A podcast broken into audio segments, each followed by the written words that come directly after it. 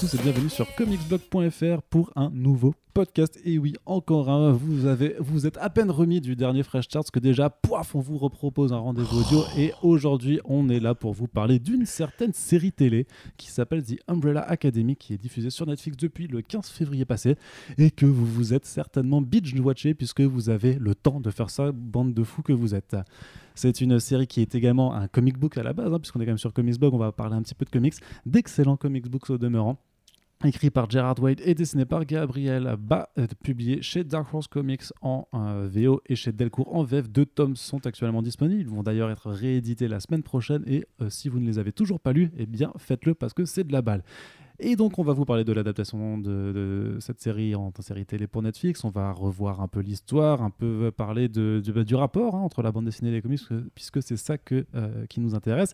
Et euh, je vais arrêter de fourcher et de bégayer et vous présenter tout de suite Corentin qui est avec oh, dis donc C'est incroyable.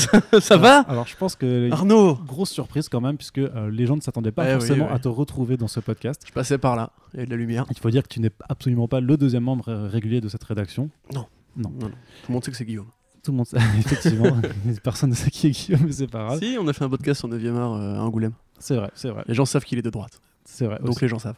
Et puisque je vous parle de personnes de droite, euh, j'ai envie de vous présenter à notre invité de cette émission. Qui est à ma droite. Qui, est à ma gauche, du coup. Mais il est de droite. C'est un centriste. Voilà. Effectivement. Il bah, faut savoir que d'ailleurs, ben qu'il rédige en ce moment pour un site euh, qui, qui, est de la Startup Nation, je crois. je suis passé dans la Startup Nation. Et donc, il commence à parler sans dire bonjour, bien entendu. C'est Bigor. Bonjour. Comment tu vas, Bigor Bonjour, bah, ça va bien. Ça fait plaisir de, de revenir sur, euh, sur ce petit site Et que je n'avais pas, euh, je n'avais pas euh, visité en tant que, que, que, rédacteur ou que journaliste, entre guillemets, depuis un petit moment. Ça fait un petit moment que ma voix n'est plus sur les ondes de Arts. Et oui, puisque Bigger, donc euh, pour les auditeurs qui, euh, qui sont des auditeurs de la vieille, j'ai envie de dire, euh, tu étais, je sais pas comment le dire, si vous êtes vieux, hein, les anciens, les, anciens, bah les, les, fidèles, les, ceux qui la, la, la, team depuis le début, la crème. Donc vous, vous aurez reconnu la voix de ce cher Bigger qui était donc dans l'ancienne rédaction quand c'était à Nantes encore. Ouais, c'était il y a 2-3 ans et puis même encore avant. J'ai toujours gravité autour en fait. Alors, toujours, oui, pardon, je parle. C'est les habitudes, il faut que je les reprenne. Ah bah oui, euh, non, je gravitais toujours un peu autour, et encore aujourd'hui, je gravite toujours autour, puisque me voilà de retour. Pour, pour, vous expliquer un petit peu, donc ça fait depuis deux mois que tous les matins à 8h30 quand j'arrive à la rédaction, Antoine et euh, enfin Bigor est euh, devant la porte. Et il me dit salut est-ce que tu fais un podcast? Et à chaque fois je lui dis désolé j'ai pas le temps. En fait c'est comme ces gens qui te demandent le ouais. et tout. Donc voilà. T'es un crevard écoute je suis de droite aussi bah oui, voilà. il faut savoir. Bref blague à part ah oui. ça fait... oui. Je ne suis pas de droite. Je tiens à le préciser je me suis fait introduire comme ça. Euh, hein non. Voilà, tu, es juste, tu es juste journaliste. Je suis juste journaliste. Coup, et je, je, suis observateur de la Startup Nation. C'est la formule que j'ai trouvée pour justifier ta présence ici. Ma présence ici et, et le fait Ah, de, de parler de levée de fonds de, de millions d'euros à l'heure actuelle. Super. Des thématiques qui nous importent. Ça qui... part très bien. Non, non, mais c'est des, des, thématiques qui sont vachement importantes. Mais aujourd'hui, on va plutôt parler donc de Umbrella Academy. Faisons plutôt ça.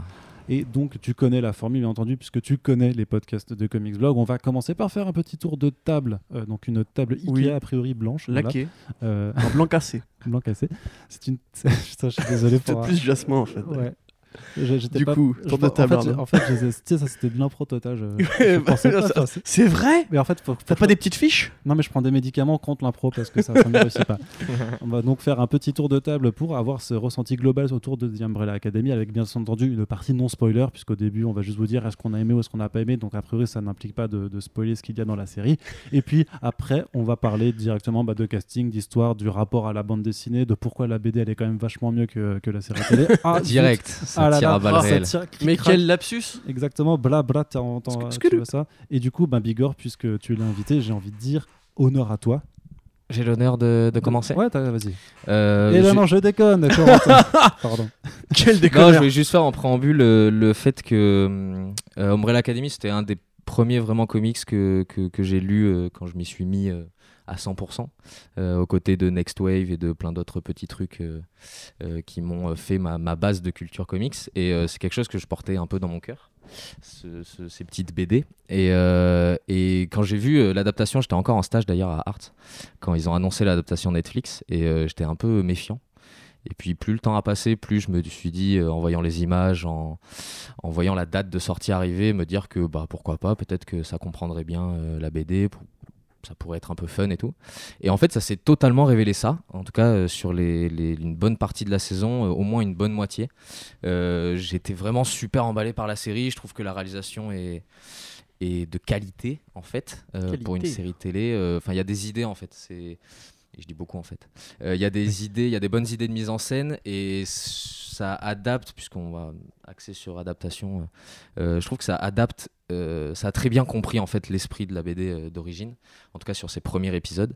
Et je trouve le début euh, assez patate. euh, dans, dans le, le- la richesse, dans le, la volonté de, de- d'adapter peu ou prou euh, des, des, des scènes assez ouais Euh, peu ou prou euh, je suis perdu sur peu ou prou. Des scènes, adapter euh, ouais, d'adapter des scènes, euh, d'adapter une ambiance, euh, de, de, de digérer un peu euh, les personnages, euh, parce que la BD va très vite et très frénétique, donc euh, euh, la, la série prend un peu plus de temps, mais je trouve qu'elle a, elle a assez bien compris le, le comics d'origine.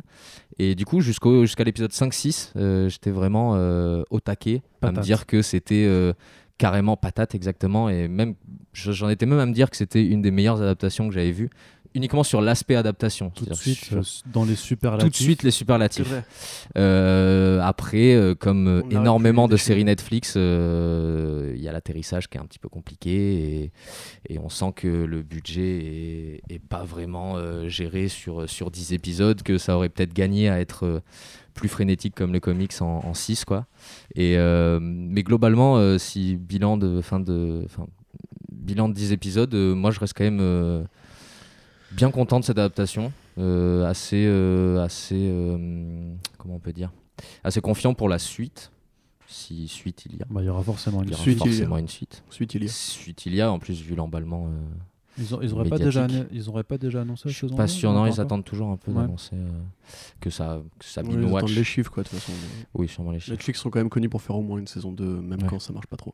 Mais euh, non, j'ai été plutôt emballé. Il y a pas mal de défauts. Je pense qu'on reviendra plus en détail dessus. Mais euh, moi, en tout cas, ça m'a extrêmement plu. Euh, je pense la, la- j'essaye de la faire découvrir autour de moi euh, pour ensuite amener les gens en comics euh, comme d'habitude. Alors tu fais comment? C'est-à-dire que les gens sont sur leur compte Netflix et tu les, tu leur prends la Je les télécommande des mains, tu vois, tu leur fais tiens. je leur hack leur, ordi. Non, je fais du, du lobbying en fait. Genre, je harcèle les gens. Comme j'ai plutôt harcelé pour faire ce podcast, je harcèle les gens en leur disant Eh, t'as vu, il y a Umbrella Academy? Et ils me disent Mais on s'en fout. Et je leur dis Mais non, regardez, c'est vraiment bien et tout. Et bon, et si je peux en, en convaincre deux ou trois, c'est pas mal. Voilà. Et puis euh, après tout, à harceler les gens, c'est souvent ça paye. Hein, on- Ouais, on tu le sais, donc, toi, en plus. Exactement. Donc euh, Tes ex s'en souviennent. continuons. Euh, pff, oh là là, comment ça tire à double barrette, c'est incroyable. C'est la fatigue, excusez-moi, j'aime beaucoup Arnaud Kiko. Oui, et donc euh, Corentin, puisque tu m'aimes beaucoup, tu vas aussi me faire part de ton Oui. ressenti qui n'est pas exactement le même, je crois. Alors tu écrivais ce matin sur Twitter, je cite, Umbrella Academy, c'est vraiment la plus grosse chiasse C'est de tous faux, les temps. évidemment. Même la CW a fait mieux avec Legends of Tomorrow. Oh là là, mais explique-nous Corentin, qu'est-ce qui se C'est passe vrai, j'ai vraiment dit ça. non, c'est faux. Euh, car je ne tweete pas. Mais. Euh... Ou si peu, ouais. Un, un tous les trois semaines. Euh, bah écoute, euh, c'est très dur, hein, cet horaire. Mais je- Euh, En tout cas, je, sache que je t'écoute. J'ai même Ah bah ta, écoute. ta voix directement dans mes c'est oreilles. c'est Voilà. diablerie, comment Qu'est-ce que. Alors, donc, euh, bah écoute, moi, effectivement, tu parlais des séries Netflix euh, Bigor. Et en fait, moi, cette série, elle me fait un peu l'effet d'un Luke Cage. C'est-à-dire que euh, je sais que pour beaucoup de gens, Luke Cage, c'est un ratage du début à la fin. Pour moi, ça reste quand même 7 très bons épisodes. Tout l'arc avec Cottonmouth à l'époque. Et euh, quand je dois en parler, en fait, je parle toujours de ces épisodes-là, pardon, un peu séparés du reste. Et Umbrella Academy, en fait, ça me fait un peu le même effet, puisque c'est une série qui est très inégale, en fait, c'est une série qui, est bien, qui a compris ce qu'il fallait faire avec, euh, comme tu dis, avec les, lacunes de la BD en termes de, storytelling, d'histoire et tout. Maintenant, derrière ça, je la trouve quand même super chiante, passer euh, le mid-season. Euh, Il y a des subplots que je m'explique pas, il y a des personnages qui répètent les mêmes, les mêmes séquences en boucle et en boucle. Euh, Il y a des choix qui sont faits par rapport aux comics que je trouvais étaient mieux gérés dans la bande dessinée au sens où c'était plus euh, du fantastique vraiment qui s'assumait en tant que parodie, un peu de mignola et tout. Du coup, en fait, le truc c'est que je pense que j'attendais trop, puisque euh, comme tout le monde, on est un peu lassé de ces 5, 6, 7 années, 8 années, 9 années de CW et de Smallville et de Arrow, Flash, Legend of Tomorrow. Sept. Sept. Oh, mais avant ça, il y a Smallville, frère, quand même. Oui, non, mais Ouais, et Birds of Prey aussi. Un pilote de Aquaman. Oui, il y a- il y a un eu- pilote de Wonder Woman. ils sont trop nombreux, ils sont partout. Tu, tu- tu me parles d'un temps que les moins Ouais, de tout 20 à ans Mais même, enfin, même Daredevil, euh, non, ça reste trop bien Daredevil. Mais même Jessica Jones, même euh, Iron Fist, tout ça. Enfin, je veux dire, je pense qu'il y a une Tu place te, pour. euh, tu te rappelles d'une série qui s'appelait Inhumans Ouais, mais j'ai pas regardé, ouais, Inhumans. Ouais. J'ai regardé un épisode. Non, mais c'est pour ça. tu- Mais je- j'ai arrêté, contrairement à toi, car je n'ai pas de temps libre. Mais, enfin, tu vois ce que je veux dire? Le truc, c'est que. le truc, c'est qu'en fait, je pense que c'est bien, effectivement, de faire des bonnes adaptations ou faire des trucs qui comprennent bien la BD. Maintenant, en fait, moi, ce que j'aimerais, c'est euh, avoir des séries, si tu veux, que je puisse regarder sans me dire c'est un comics à la base, donc je suis un peu obligé, en tant que fan de comics, de les regarder. Et juste des séries qui aillent tacler au niveau du, truc comme Fargo, comme Légion, dont vient le showrunner d'ailleurs, et juste que tu peux regarder en tant que bonne série, tu vois comme Better Call Saul ou quoi, ou comme Happy, au sens, euh, au sens Happy est une meilleure, meilleur produit que ça, tu vois. Du coup, là, c'est un peu une sorte de Preacher-like, à mon sens, au sens où ça vient d'une bonne BD, ça a compris la bonne BD, ça a compris ce qu'il fallait changer, ce qu'il fallait réussir, mais t'as des putains de longueurs, tu sens qu'au bout d'un moment, les mecs savent pas trop où ils vont, et du coup, bah, ils, ils meublent, en fait. Et euh, ouais, la longueur, euh, c'est long, quoi. Mm. Du coup, euh, je reste sur ma note hein, de la critique, bien sûr, parce que ça reste un bon produit. Sais que tu as mis 3,5 3,5 ouais, sur 5. Donc ça reste un bon produit, mais je- pour moi, c'est pas encore le renouveau de la série télé euh, qu'on espérait au niveau des adaptations. Et, Et toi, Arnaud C'est un, constat, c'est un constat amer euh, Bah, que tu nous proposes. sais ce que c'est, moi je suis le connard. hein. C'est toi le mec bien qui est comme tout. Effectivement. Eh bien, eh bien, pourtant, moi, je, je, je ne sais pas. Je ne sais plus. Je suis perdu. Je suis perplexe. Euh, J'ai confusion. j'ai un vrai problème. Comme alors peut-être que je l'ai de plus en plus maintenant, mais avec euh, avec ce problème de rythme dans les séries Netflix et surtout avec le fait de de- d'effectivement de, de meubler, un peu comme cette table, tu vois. Et là, et là, et là, ils sont à terre, ils sont à terre pour ces jeux de mots. Et euh, donc euh, je, suis, je suis au cabaret du, euh, du sanglier vert tous tous les samedis soirs à Paris. à cette heure-ci, c'est dur, Arnaud. Ouais, je sais. et donc, non, par contre, moi, ce qui m'énerve vraiment, c'est que. Et j'ai pas envie du tout de faire le puriste, euh, mais je pense que du coup, on va, on va graduellement, tu vois, c'est que euh, je me suis fait chier, je me suis vraiment fait chier. voilà, pardon. Dès le début? Ouais, franchement, passer le, passer le deuxième épisode, je me suis fait chier. Parce que, euh, alors, je j'ai pas, j'ai pas un attachement profond et personnel à la bande dessinée que je trouve très bien et, mais- et que j'aime beaucoup. Mais c'est là, il y a, enfin, par rapport à, il y a énormément de décisions qui sont prises avec lesquelles je suis absolument pas d'accord et que je trouve vraiment euh, délétères en fait, juste pour des, des, critères de narration. Et je veux dire, il y a des choix esthétiques que je comprends. Parce que forcément, on est toujours dans l'adaptation, il faut faire du compromis, il faut plaire un plus grand public, et de toute façon, on n'a pas le budget pour partir dans les délires visuels que propose euh, la série. Mais il y, a- des décisions, et on en reparlera plus dans la partie spoiler, mais il y a des décisions sur un certain duo de personnages que je ne comprends toujours pas, que je je m'explique pas pourquoi on les a, on, les a dans cette série de, cette façon-là. Je trouve qu'il y a des, euh, des rapports entre personnages qui sont hyper redondants. Je trouve que même, même dans la façon dont on veut dépeindre euh, le, le caractère de certains personnages, tu as plein de scènes qui, qui, qui sont en redite de la chose. Je trouve que Enfin, j'ai pas envie de faire le, vieux con puriste, mais, euh, mais j'ai envie de dire vraiment le, le, le comic c'est fondamentalement mieux, mais parce qu'il est plus rapide aussi, parce que parce que ça, te laisse des zones d'ombre qui sont volontaires, alors que là on essaie de t'expliquer certaines choses qu'on que t'as pas forcément envie de connaître ou qu'il n'y a pas forcément besoin de mettre euh, l'emphase dessus. Et euh, ouais, et, par rapport à ce que ça raconte, en essayant un peu de faire un mélange de- du premier et du deuxième tome, par rapport à, à- à- je veux dire, la, la menace globale au final, la façon dont c'est résolu et la façon dont, euh, dont, tu, dont, dont, dont l'intrigue progresse, il y a plein de choses que, que tu vois assez facilement venir. Et euh, ouais, je suis, je suis pas content de, bah, je suis pas content du temps que j'ai passé devant cette série, quoi, vraiment. Mais après, ça reste un ressenti, ça reste un ressenti qui est personnel, Dark qui est Kiku est objectif, euh, machin. Non, mais ça me fait chier parce que je le, je, Est-ce que t'as préféré Aquaman? Je bah non, j'ai pas préféré Aquaman non plus, mais ça n'a aucun rapport de toute façon. C'est pas, c'est pas le même, c'est pas le même investissement. C'est vrai. Mais, euh, mais, mais, mais ça me saoule parce que je pense que, je, je- enfin, je trouve que ça reste une, une série qui, qui se laisse agréablement regarder. Il y a quelques efforts de mise en scène qui sont bien, genre la, la, la scène de la danse du premier, euh, du premier épisode est Ouais. super cool. Même globalement, en fait, toutes les parties un petit peu clips musicaux Ouais, euh, qui mettent en avant. ils ont- un- c'est sûr. Ils ont un rapport à la musique qui, qui, qui est pas mal parce que parce qu'ils arrivent à en faire quelque chose, et puis parce que techniquement la musique a une importance pour l'un des personnages. Et euh, je trouve que pour ce personnage-là, c'est plutôt bien fichu, mais après de, de faire des scènes parfois où, où tu sais, tu rajoutes de la musique, mais où l'image se transcende pas, je trouve que c'est pas intéressant. Legion le fait vachement mieux dans l'utilisation de la musique pour, euh, pour les scènes. Mhm. Genre là, dans, les, dans la saison 3, la 2, pardon, la scène de, de battle au début, euh, Ouais, un- un- t'as un vrai intérêt artistique. Là, passer le, le, la première, le premier épisode, je, je le retrouve plus, c'est juste pour, pour faire du décorum. Et euh, je trouve pas ça pertinent. Mais ap- après, Légion, c'est une série qui se passe dans la tête d'un mec qui fout. Oui. Euh, tu vois, le, le comics Mais Umbrella pas- Academy, tout fou qu'il. Enfin, parce qu'on n'a pas trop présenté Umbrella Academy du coup, mais. On en reparlera après. Ouais, pour, tout, tout fou qu'il soit, ça reste quand même une histoire qui. euh, une parodie relativement comique, on va dire, des tropes du super-héros. Ce qu'après. c'est assez noir, quand ce même, Que hein. fera après, ouais, il y a un côté parodique au sens où ça va prendre des clichés, ça va les exagérer. Tu vois, enfin, on pourrait même trouver des référents évidents, genre Space Boy, c'est Captain America, tu vois, ou des trucs, c'est le héros valeureux, etc. Euh, T'as le côté, la menace, enfin, le impending doom, tu vois, comme à la fin de, de Heroes, tu vois, genre, euh, premier épisode de Heroes, on te dit c'est la fin du monde, il faut l'empêcher, t'as une saison. Tu vois, du coup, c'est des codes de séries télé et euh, de comics qui vont peupler avec. Ben, moi, je trouve en fait que c'est des réflexes qui sont très américains d'ailleurs. Mm. Euh, L'idée, tu vois, de Umbrella Academy, c'est une famille dysfonctionnelle. Qu'est-ce qu'ils font les héros dans une famille dysfonctionnelle? Ils causent. Et du coup, ils vont causer, causer, causer, causer, causer, causer, Ouais. causer. Sauf que comme tu sais déjà comment ça va finir, parce que c'est très prévisible, on en parlera au micro, euh, du coup, tu prends un temps considérable pour arriver à un point Z. Et du coup, en fait, tout ce que tu as passé en, ter- en termes d'effets de style, t'as l'impression que c'était un peu vain. Alors que Légion, tu sais pas où ça va, jamais. Ouais, mais du coup, t'es toujours que- plus surpris par les effets, je trouve. Même dans le côté dysfonctionnel, je trouve qu'ils sont pas si dysfonctionnels que ça, tu vois. Je trouve Ah, T'as un junkie suicidaire, euh, t'as une meuf qui est un peu rejetée, enfin, si, quand même. que. Ouais, mais il... t'arrives pas. c'est normal, en Alsace. Non, mais pas- pas- ça n'a rien à voir avec l'Alsace. Mais euh, j'ai- pas, pas vraiment ressenti, si tu veux, en termes de, soit de, sentiments d'accompagnement émotionnel, que vraiment tu étais en face de, personnes qui ont été complètement détruites en fait par, euh, bah, par l'éducation que Harry Reeves leur a faite et par les rapports qu'ils ont pu entretenir entre eux.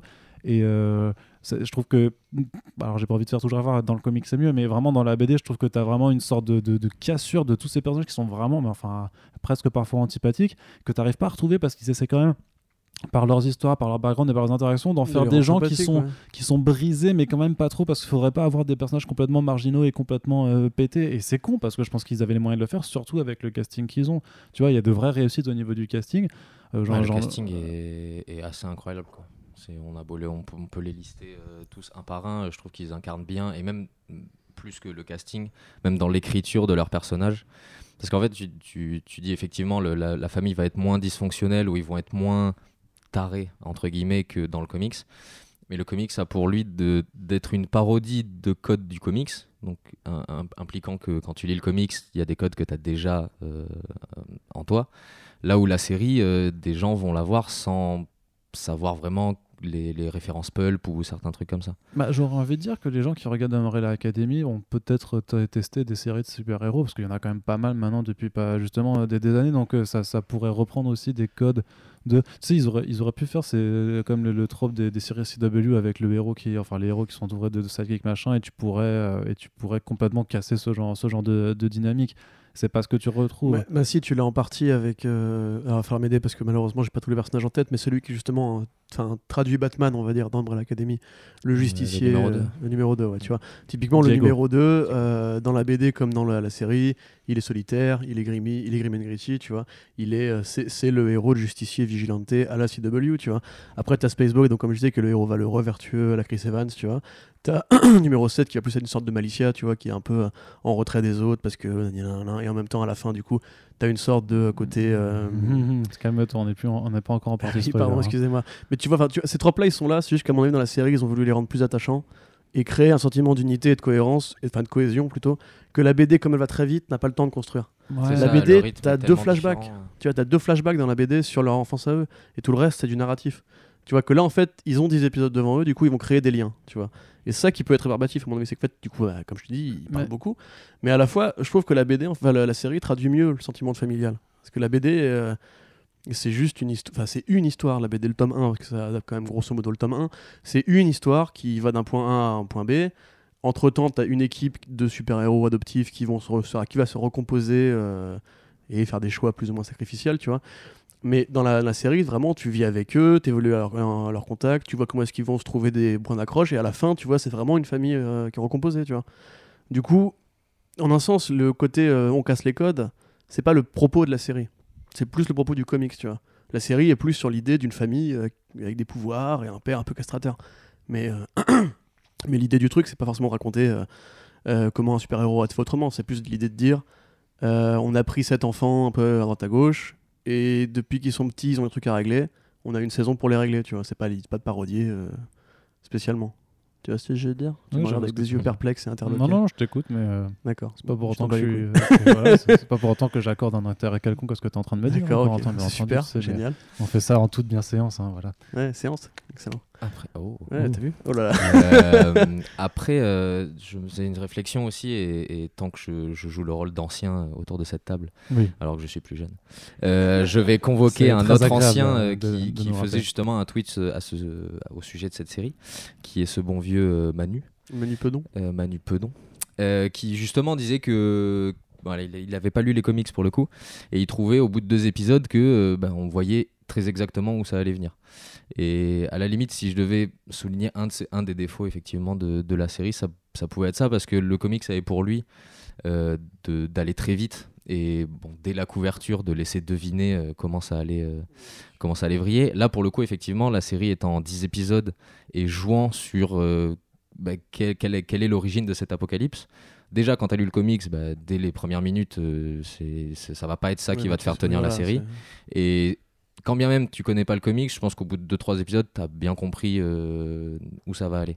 Mais hum, au-delà de ça, euh, je pense qu'en fait la série aurait peut-être gagné à être plus courte et à, à être un, un petit peu plus frénétique euh, à l'image de son comics. T'aimes bien frénétique. Frénétique, ça fait plusieurs fois Frénétique, que c'est le troisième fois. là. Et On est en train- on est en train de faire un bingo avec Ouais, Corentin. frénétique.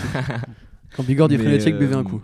Voilà. Mais malgré tout, parce que certes c'est un défaut que, que la série dure 10 épisodes et elle aurait peut-être gagné à, à en faire 6, mais j'arrive pas à m'enlever de la tête que ça a quand même super bien compris le, le- le comics d'origine, en quoi? Que dans, bah, dans l'esprit de la famille dysfonctionnelle, dans les codes que ça peut, euh, dans les codes que ça peut convoquer aussi, même si ça va moins pousser, parce que comme je disais dans le comics, tu as des références de- d'emblée en fait. Si tu lis ce comics là, tu, tu es normalement euh, tu connais un peu le monde des comics là en série, euh, tu étais obligé d'en prendre un tout petit peu plus par la main le spectateur, malgré le fait que ça fait 10 ans qu'on se tape euh, des adaptations de super-héros.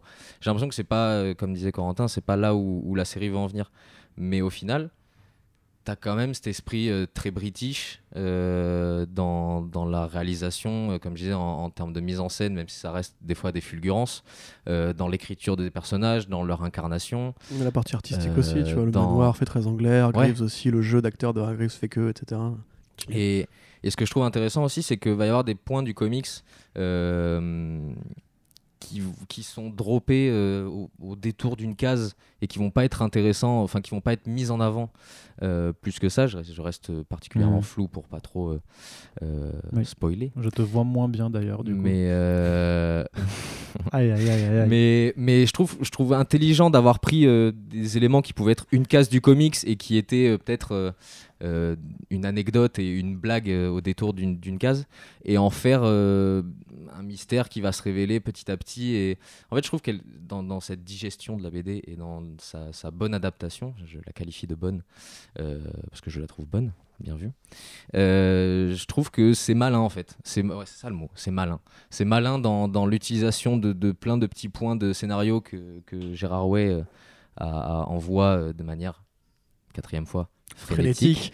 Euh, et la série va peut-être un peu plus se poser là-dessus et tout. euh, euh, voilà. Mais moi je pense que raison le bon sur, esprit, euh, en fait. sur le truc, c'est je bon pense qu'ils ont bien préparé leur terrain, tu vois. C'est, tu, tu sens que les, les routines elles sont bien écrites, ils ont bien cerné, tu vois, ils ont fait des fiches de personnages, ils ont dit alors lui il est comme ci, comme ça, comme ci, comme ça. Parce que du coup le comic c'est vachement évanescent, les personnages que tu vois quasiment pas, Mm. tu vois, qui ont voit même pas leur pouvoir ni rien, enfin dans le tome 1 en tout cas. Euh, et du coup ils sont sur des rails au début. Et en fait, c'est quand il faut vraiment commencer à construire un truc qui est plus inédit que le comics, entre guillemets, que là, du coup, ils se prennent les pieds dans le tapis au sens où, en fait, ça, ça décale un peu euh, le propos de base pour faire du surplace parce qu'il y a ces putains de 10 épisodes. Mais après, oui, est-ce que c'est une bonne adaptation Moi, je dirais que oui aussi, au sens. euh, C'est comme, tu vois, c'est comme les Hellboy de, de, de, de- de Guillermo del Toro. Mm. Tu vois, au sens où Pour moi, tu pouvais pas, en tout cas pas à cette époque-là, faire du Hellboy euh, stricto sensu, tu vois. Enfin, il y a trop peu de dialogue, il y a trop peu d'histoire, c'était trop, trop, trop contemplatif. Ouais. Du coup, il a bâti une sorte de, de côté un peu policier, VPRD et tout, tout ça.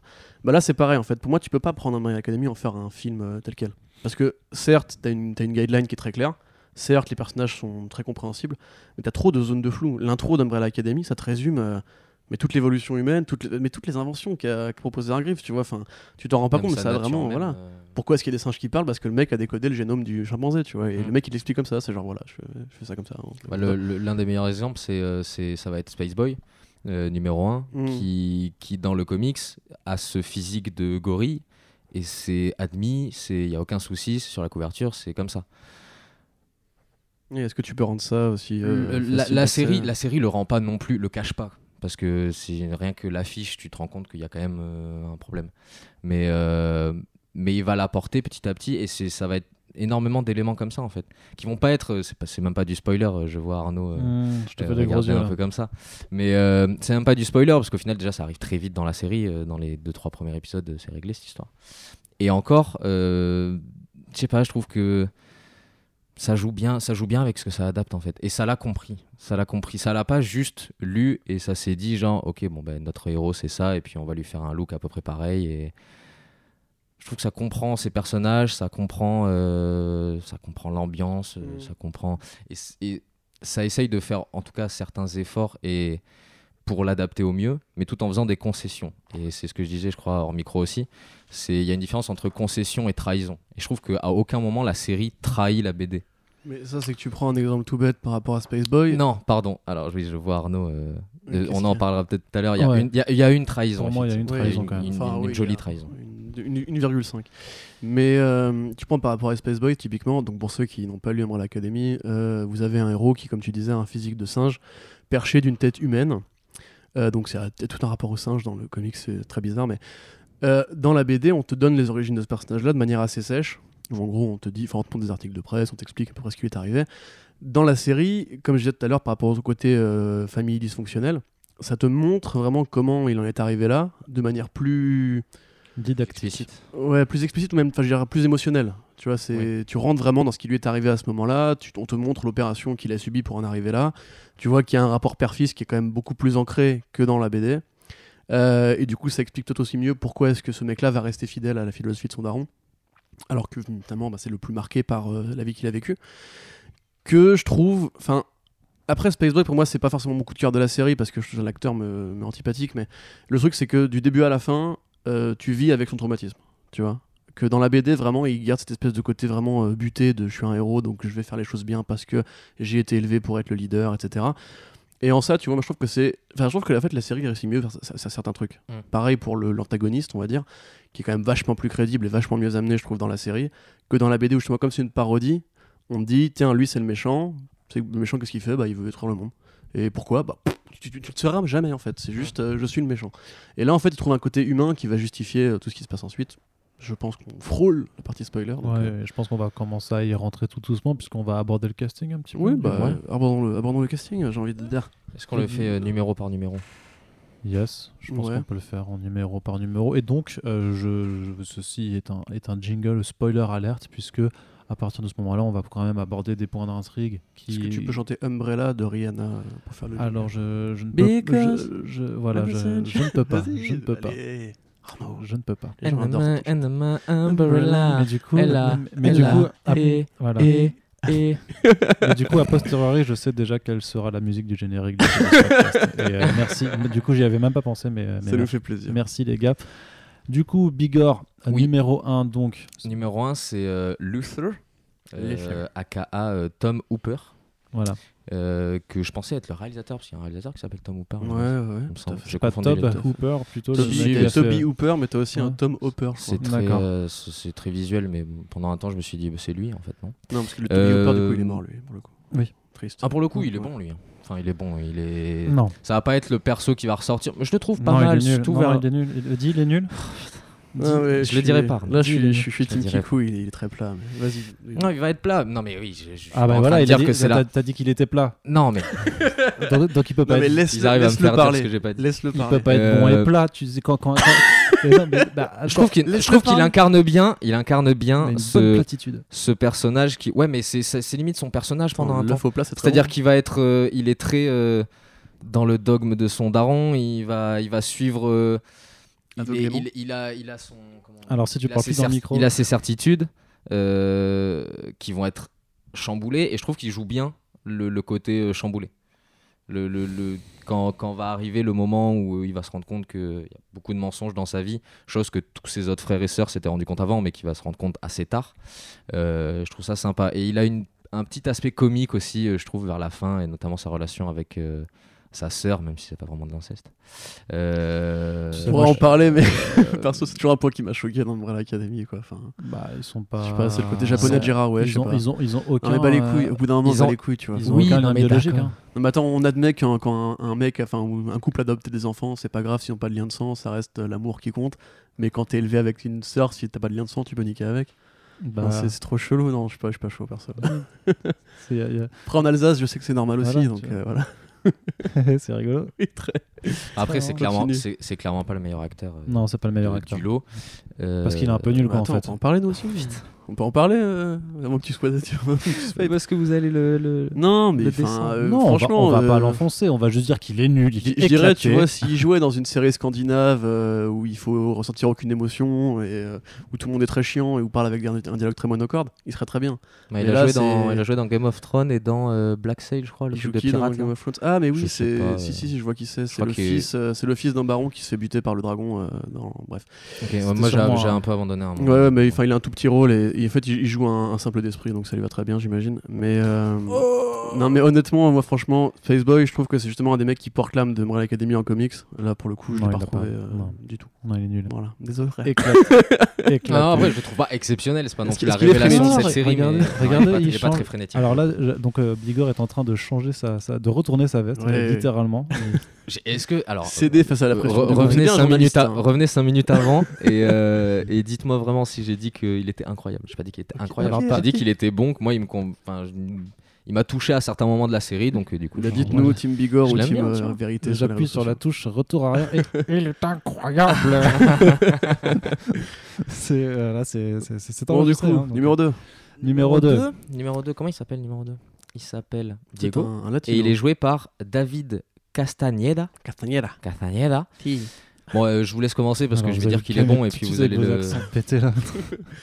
Euh, bah, moi, je trouve qu'il est pas mal. Ah, moi je trouve qu'il est nul. Euh, je trouve qu'il est pas mal. Au début, il me mettait putain d'antipathique. Genre, c'est quoi ce cliché là?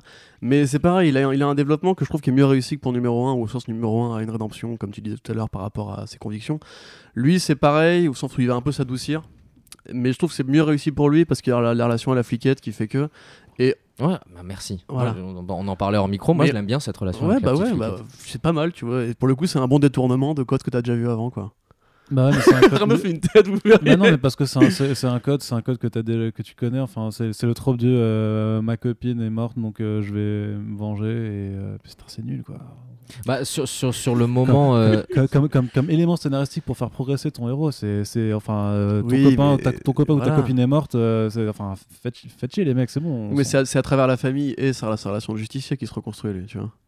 C'est mieux, c'est mieux amené. Moi je trouve pas. ok, On n'est pas d'accord. Non, mais on a le droit de pas être d'accord. Non, moi je trouve qu'il est, franchement, il est pas mal, lui. Moi, je, le trouve, je- en tant qu'acteur, enfin, en- dans son incarnation du personnage, je le trouve assez, euh, assez bon. Ouais, parce que j'étais en, fait on faisait le tour comme ça dans le sens des aiguilles Ah, d'une ok. montre et tu Et j'avais rien dit, moi, tu, m'as un peu euh, Non, bypassé comme ça.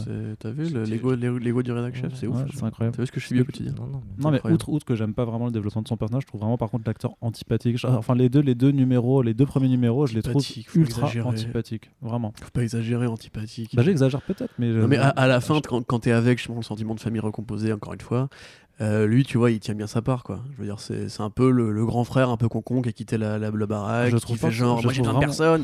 Et à la fin, en fait, il est là en mode genre, en fait, je vous aime bien, les frères, tu vois. Enfin, c'est ça, quoi. Ouais, mais je le préfère largement dans, dans, les, dans les premiers instants de la série où tu vois vraiment une- comme cette forme de, de, de- de proto-guerrier ultra badass. euh, et Ouais, un toi, il te peu- faut des muscles de la violence. Exactement. Ouais, mais non, bah. mais t'en, as plus après, t'en as quasiment plus. Mais sincèrement, oui, mais parce que c'est pas le but, je te dis, c'est pas le but de la, de la série.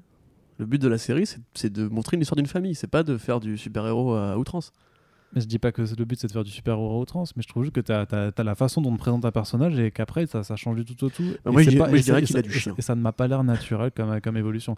Et en l'occurrence, euh, cette, euh, ce, euh, ce- ce genre d'amourette avec la, la, la fliquette, je trouve que ça fait, partie des points d'intrigue, de sous-intrigue Oui. secondaire à rallonge qui, qui font que tes épisodes durent une heure alors qu'ils pouvaient durer une 40 Non, mais minutes ça, c'est euh, sûr. Mais très facilement. Tu peux dire ça pour tous les personnages. Ils ont tous un- une sous-intrigue. Bah, Il y, en- y a qui sont plus. Enfin, on va. voir. Mais Ouais. euh, Seven, ça- je trouve que son entrée Elle passe très bien. Je trouve que, que même l'évolution de. euh, Putain, Seven, pourtant, t'as des temps morts aussi. hein. Oui, non, mais Puis il y a des bah, C'est répétitions. Vraiment, genre, je fais la gueule pendant répétitions. 5 épisodes. Franchement, euh, s'ils ont payé Ellen Page pour les 5 premiers épisodes, ils se sont, sont fait arnaquer. hein, parce que c'est vraiment genre monocorde. Je... Bon, on va y, on va y venir, Ouais. mais mais genre, je fais coup, aucune expression et je fais la gueule avec une réponse plate. Numéro 3, Alice. Ah non, maintenant tu voulais dire quelque chose peut-être sur Diego. Hmm, Sur numéro 2. Non, mais il a pas rajouter plus. En fait, j'allais rajouter un point euh, plutôt négatif, mais plus sur son écriture où euh, toute son histoire avec la fliquette, je suis assez d'accord avec. Euh... Attends, on dit fliquette depuis tout à l'heure. Oui, euh, la, femme policière. quoi. Le- la le- policière. le- l'inspecteur, quoi. C'est sexy de te dire flic. Euh, non, mais on peut, on peut Bah, mieux quand- dire, quoi. pas autant plus. Peut-être mais- qu'elle a un prénom et qu'on peut chercher vite fait son, le- son- son Absolument. personnage. Elle a mais- sûrement mais- un prénom. Mais en même temps, elle se fait sécher tellement vite que tu. tu Après, y a tu- pas tu de-. C'est pour ça, tu vois, c'est vraiment, donc c'est juste c'est- un, c'est c'est une women in refrigerator, quoi, franchement. C'est une, une women in refrigerator. Mais ce qui est marrant, c'est pareil, c'est que dans le comics, tu vois, et c'est là que tu vois qu'il y, a y quand même des, des stéréotypes qui, qui ont, la, ont la- la peau dure. Dans le comics, c'est une sorte de commissaire Gordon avec qui il travaille. Mm. tu Ouais, vois, c'est un flic à moustache, euh, voilà, avec des lunettes, moustache mou. euh, Et t'as envie de dire, du coup, là, tu comprends d'autant mieux la référence à Batman que dans la série, bim, réflexe, Love Interest. Ouais. Tu vois? Et autant, je trouve que c'est pas trop mal fait, à part justement euh, quand ça finit par, par finir.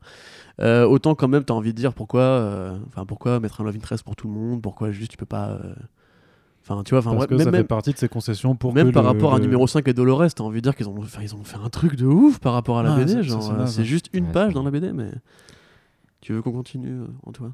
Non, bah sur, sur numéro 2, en plus, de toute façon, j'allais plus ou moins rejoindre ce que tu ce que étais en train de dire. C'était que, autant jusqu'à que ça- cette histoire se finisse, euh, je l'aimais bien. Autant je trouve qu'après, effectivement, il fait un peu du surplace le personnage. quoi. Bah oui. Il est dans sa vengeance, euh, il l'est pas, il y est, il y est pas en fait. Enfin, effectivement, il, il a un peu fonction euh, à partir de ce moment-là, ce qui est dommage. Mais euh, ce qui est moins le cas de, du numéro 3. de numéro 3, qui est joué par Donc- Amy Rather Lampman. Waouh, s'appelle quel- Allison. quel- voilà, on, va, on- on va garder Allison si tu veux bien. Regarde Allison, oui. ok, ce sera, ce sera mieux parce que. Euh, bah, moi, je suis à peu près comme numéro 1, je dirais. euh, Elle est Qu'est-ce- incroyable. Qu'est-ce qu'il y a? Non, mais elle est super. Bah, voilà, Voilà, non, mais c'est juste, juste que je trouve qu'elle est ultra sympathique par rapport à son personnage. Je la trouve ultra sympathique dans sa façon de jouer. Peut-être parce qu'elle fait moins la gueule que, que les autres ou qu'elle joue. J'ai l'impression qu'elle est plus sincère dans son jeu. Et je trouve que l'évolution de son personnage est euh, vachement, euh, est vachement plus intéressante. Et notamment parce que ce qui lui arrive, ben, pour le coup, là, on retrouve vraiment des éléments de fidélité, de choses qui, qui arrivent dans la bande dessinée. Moi, c'est le genre de choses qui, bah, forcément, qui me fait plaisir. J'ai peut-être un regard un peu trop obtus par rapport à ça, tu vois, par rapport avec l'adaptation. Mais en tout cas, euh, franchement, au, vu de, de- l'avancée de la série, je me suis dit, mais jamais ils vont le faire du coup parce que ça, va être trop hardcore pour eux ou parce qu'ils vont vouloir s'en éloigner. Et pour le coup, c'est vraiment une trame narrative qui suit vraiment son évolution, donc le rapport à son frère qui évolue et le, et bah, le fait qu'elle se fasse euh, trancher, euh, trancher la gorge. hein, et qu'elle perde du coup l'us- l'usage de sa voix. Le seul truc que je trouve par contre vraiment dommage, et je pense que par contre, ça, enfin, dans la, dans la façon dont ils expliquent ses pouvoirs, euh, c'est pas exactement la, la façon dont, dont je me les. dont- Euh, en fait, dans, dans le tome 1, tu les vois pas, ces pouvoirs. non mais tu, tu- les utilise pas. Non, mais parce que c'est vraiment dans, dans, dans, ce, dans cette façon de, de dire j'ai entendu une rumeur, je crois qu'elle euh, je crois qu'elle utilise- et justement par rapport à son nom, de, à, à- à son pseudo, ça, ça a tout un sens. Et je trouve qu'il y, y a quelque chose qui manque par rapport à ça, parce que je crois qu'elle le dit pas une seule fois. I heard a rumor, du coup, c'est juste que. Ou elle alors, le dit dans des Oui, flashbacks. ouais, mais en flashback, euh, quand ouais, il, sauve la banque, là. Et puis elle l'essaye, elle essaye une fois, mais pour le coup. c'est ça, euh, tu, tu, tu le vois pas souvent, et, je trouvais que c'était un petit peu dommage parce que, parce que ça reste. euh, enfin, j'a- j'adore du coup cette, cette façon qu'elle a de- d'utiliser ce, ce pouvoir-là et la façon dont, dont elle construit son, son alias euh, super héroïque. Et, euh, mais par contre, vraiment, euh, je, je la trouve très sympathique. Voilà. Biggie. Et assez, assez charismatique. euh, charismatique. Alors, la chari- qu'est-ce qu'une charismatique euh, Oh là là. Charismatique. Ouais. Euh, non, Non, je trouve qu'elle envoie, blacklister, là, euh, c'est- elle, elle envoie, euh, elle envoie à l'image.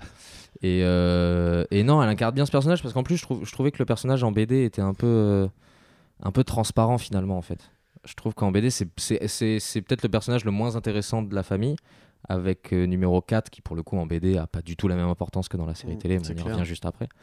Euh, et pour le coup, euh, non, je trouve qu'elle est charismatique, comme on dit, et, et que non, elle, elle pour le coup, elle, peut-être qu'elle embellit en fait ma vision de numéro 1 parce qu'elle a beaucoup de scènes en face à face et je trouve qu'elle elle tient bien le, elle tient bien le, le dialogue quoi. Ouais, carrément. ouais. Mais euh, et effectivement, après Arnaud a tout dit sur, euh, sur son parcours dans le personnage, son parcours de personnage et, et l'écriture de, de ce personnage qui, qui est très intéressant. Alors peut-être que j'ai tout dit, mais peut-être que tu veux quand même euh, rajouter quelque chose, très cher Corentin. Non. Non.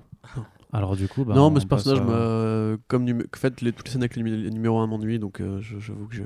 Ah, tu la mets dans le même sac euh, mais, Elle joue mieux, elle a plus de trucs à défendre, évidemment, Mm. hein, parce que euh, vu ce qui lui arrive, forcément, voilà quoi.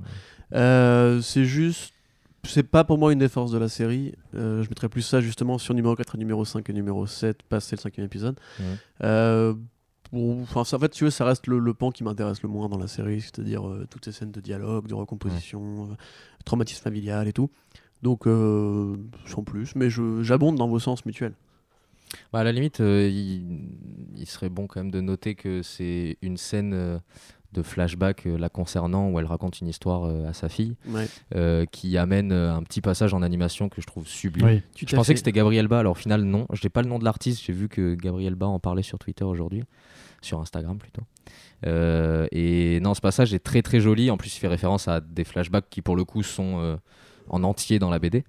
Et euh, voilà, je tenais juste à noter ça parce que j'adore ce passage et euh, je crois que je me suis rematé deux trois fois en boucle. Mais, mais c'est vrai que ça aurait, qu'il y aurait pu en avoir plus du coup. Des petits flashbacks que- en ouais, animation, c'est ça. oui, puis ça coûte pas très cher. Donc, euh. Je pense qu'ils voulaient pas casser la dynamique euh, adaptée, tu vois. C'est comme dans Deadly Class où ils en font un au début, après tu reviens plus. Quoi. Ouais, c'est sûr. Est-ce qu'on passe au meilleur? Numéro. 4. Non, est-ce qu'on passe au, Alors, à l'un des meilleurs? Oui, l'un des meilleurs. Alors numéro Quatre. 4. Donc c'est Robert Sheehan qui le joue et c'est euh, comment il s'appelle? Klaus. Klaus, ah oui Klaus. Donc, euh. Je me souvenais même pas qu'il s'appelait. Mais d'ailleurs, on l'appelle jamais Séance dans, le, non, non. dans, le, dans Euh, la série. dans la série non. Dans la série télé, non. la série, et non, ouais. dans le comics, il me semble pas qu'on l'appelle Klaus. Si, euh, si, si, par contre, dans le deuxième tome, ouais, il appelé Klaus. Moi, je crois que je me souvenais plus trop des noms. mais- Euh, Vu qu'ils ont tous trois blazes différents. Mais. Robert si tu veux, le truc c'est qu'il joue bien, c'est un acteur qui est assez fantastique et dont on, Oui. euh, dont on se rappelle tous, je pense pour Misfits notamment. Nathan.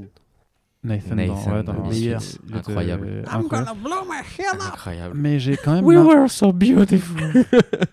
mais j'ai quand même non, cette impression qu'il qu'il est un peu typecasté toujours dans ce type de rôle là. Mais oui, mais oui. Mais que limite le rôle euh, en, en termes d'écriture est presque adapté pour lui. Je sais Mais pas à quel point il a pu euh, Il- improviser en fait, mais euh, Mais moi, je me demande s'il a pas un passé de junkie, ce mec, parce qu'à force de jouer que des junkies, t'as envie de lui dire. euh, T'es sûr que genre c'est pas biographique ou quoi? Parce que... Mais en ça, tu vois, le mec a trouvé, un...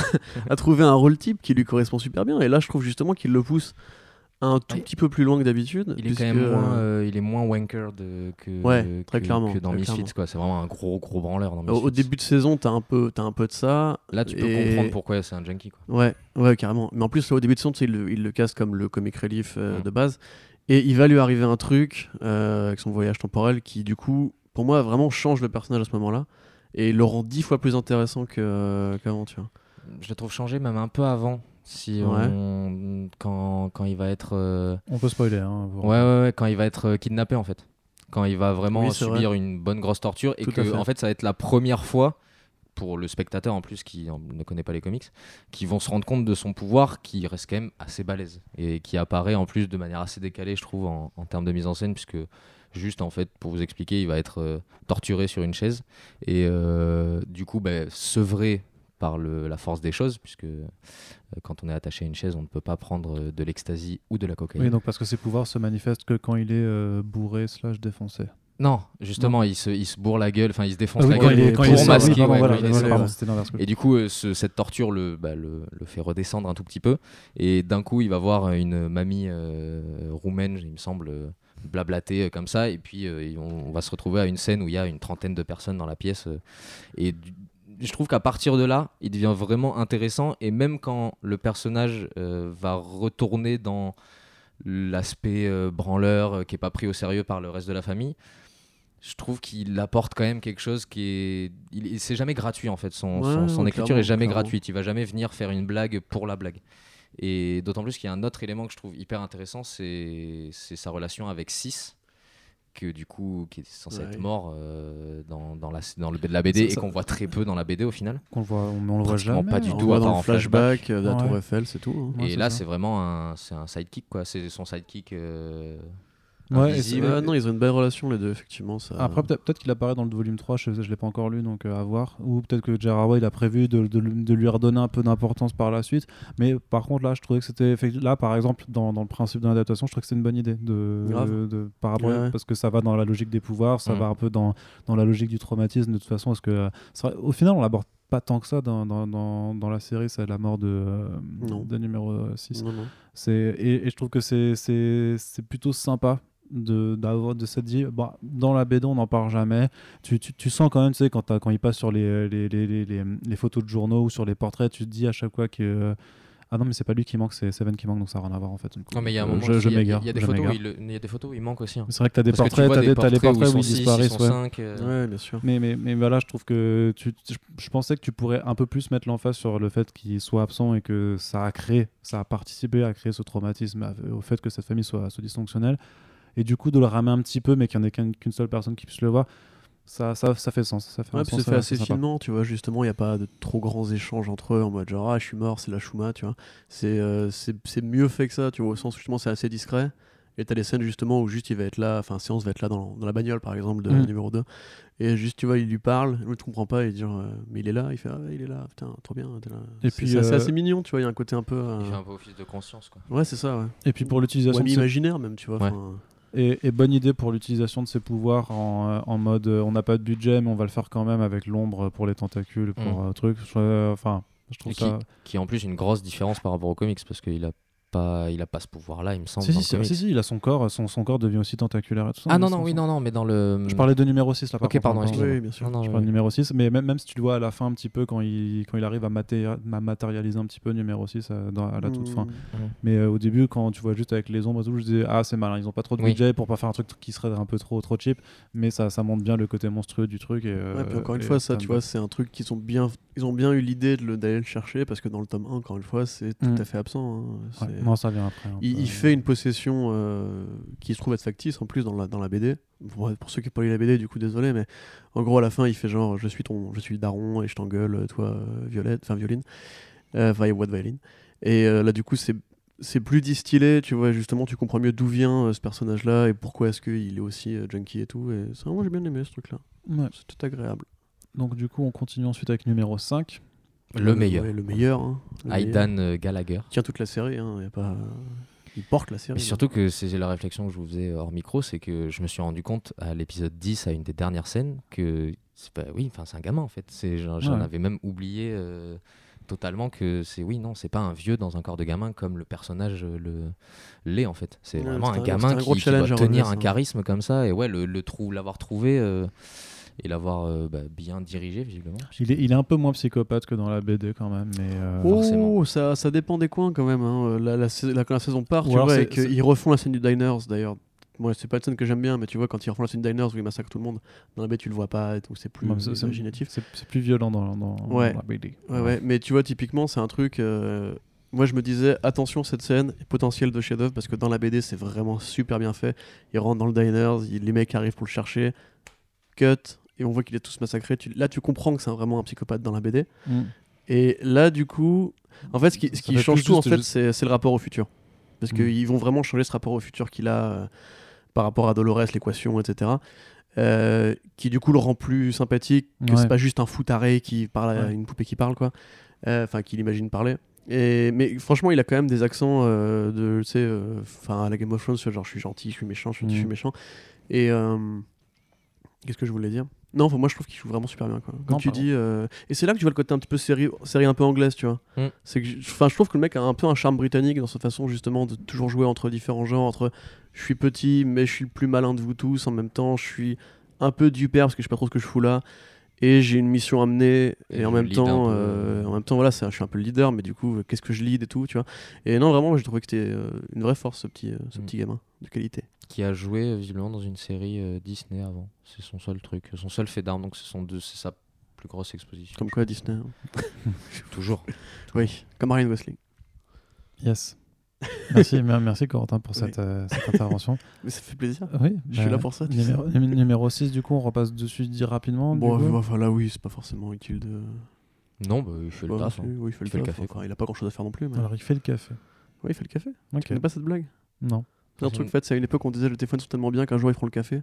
Et du coup, là, le truc c'est genre il est bien, il fait le café, tu vois. Et après, c'est devenu il fait le café juste sans le il est bien, il fait le café.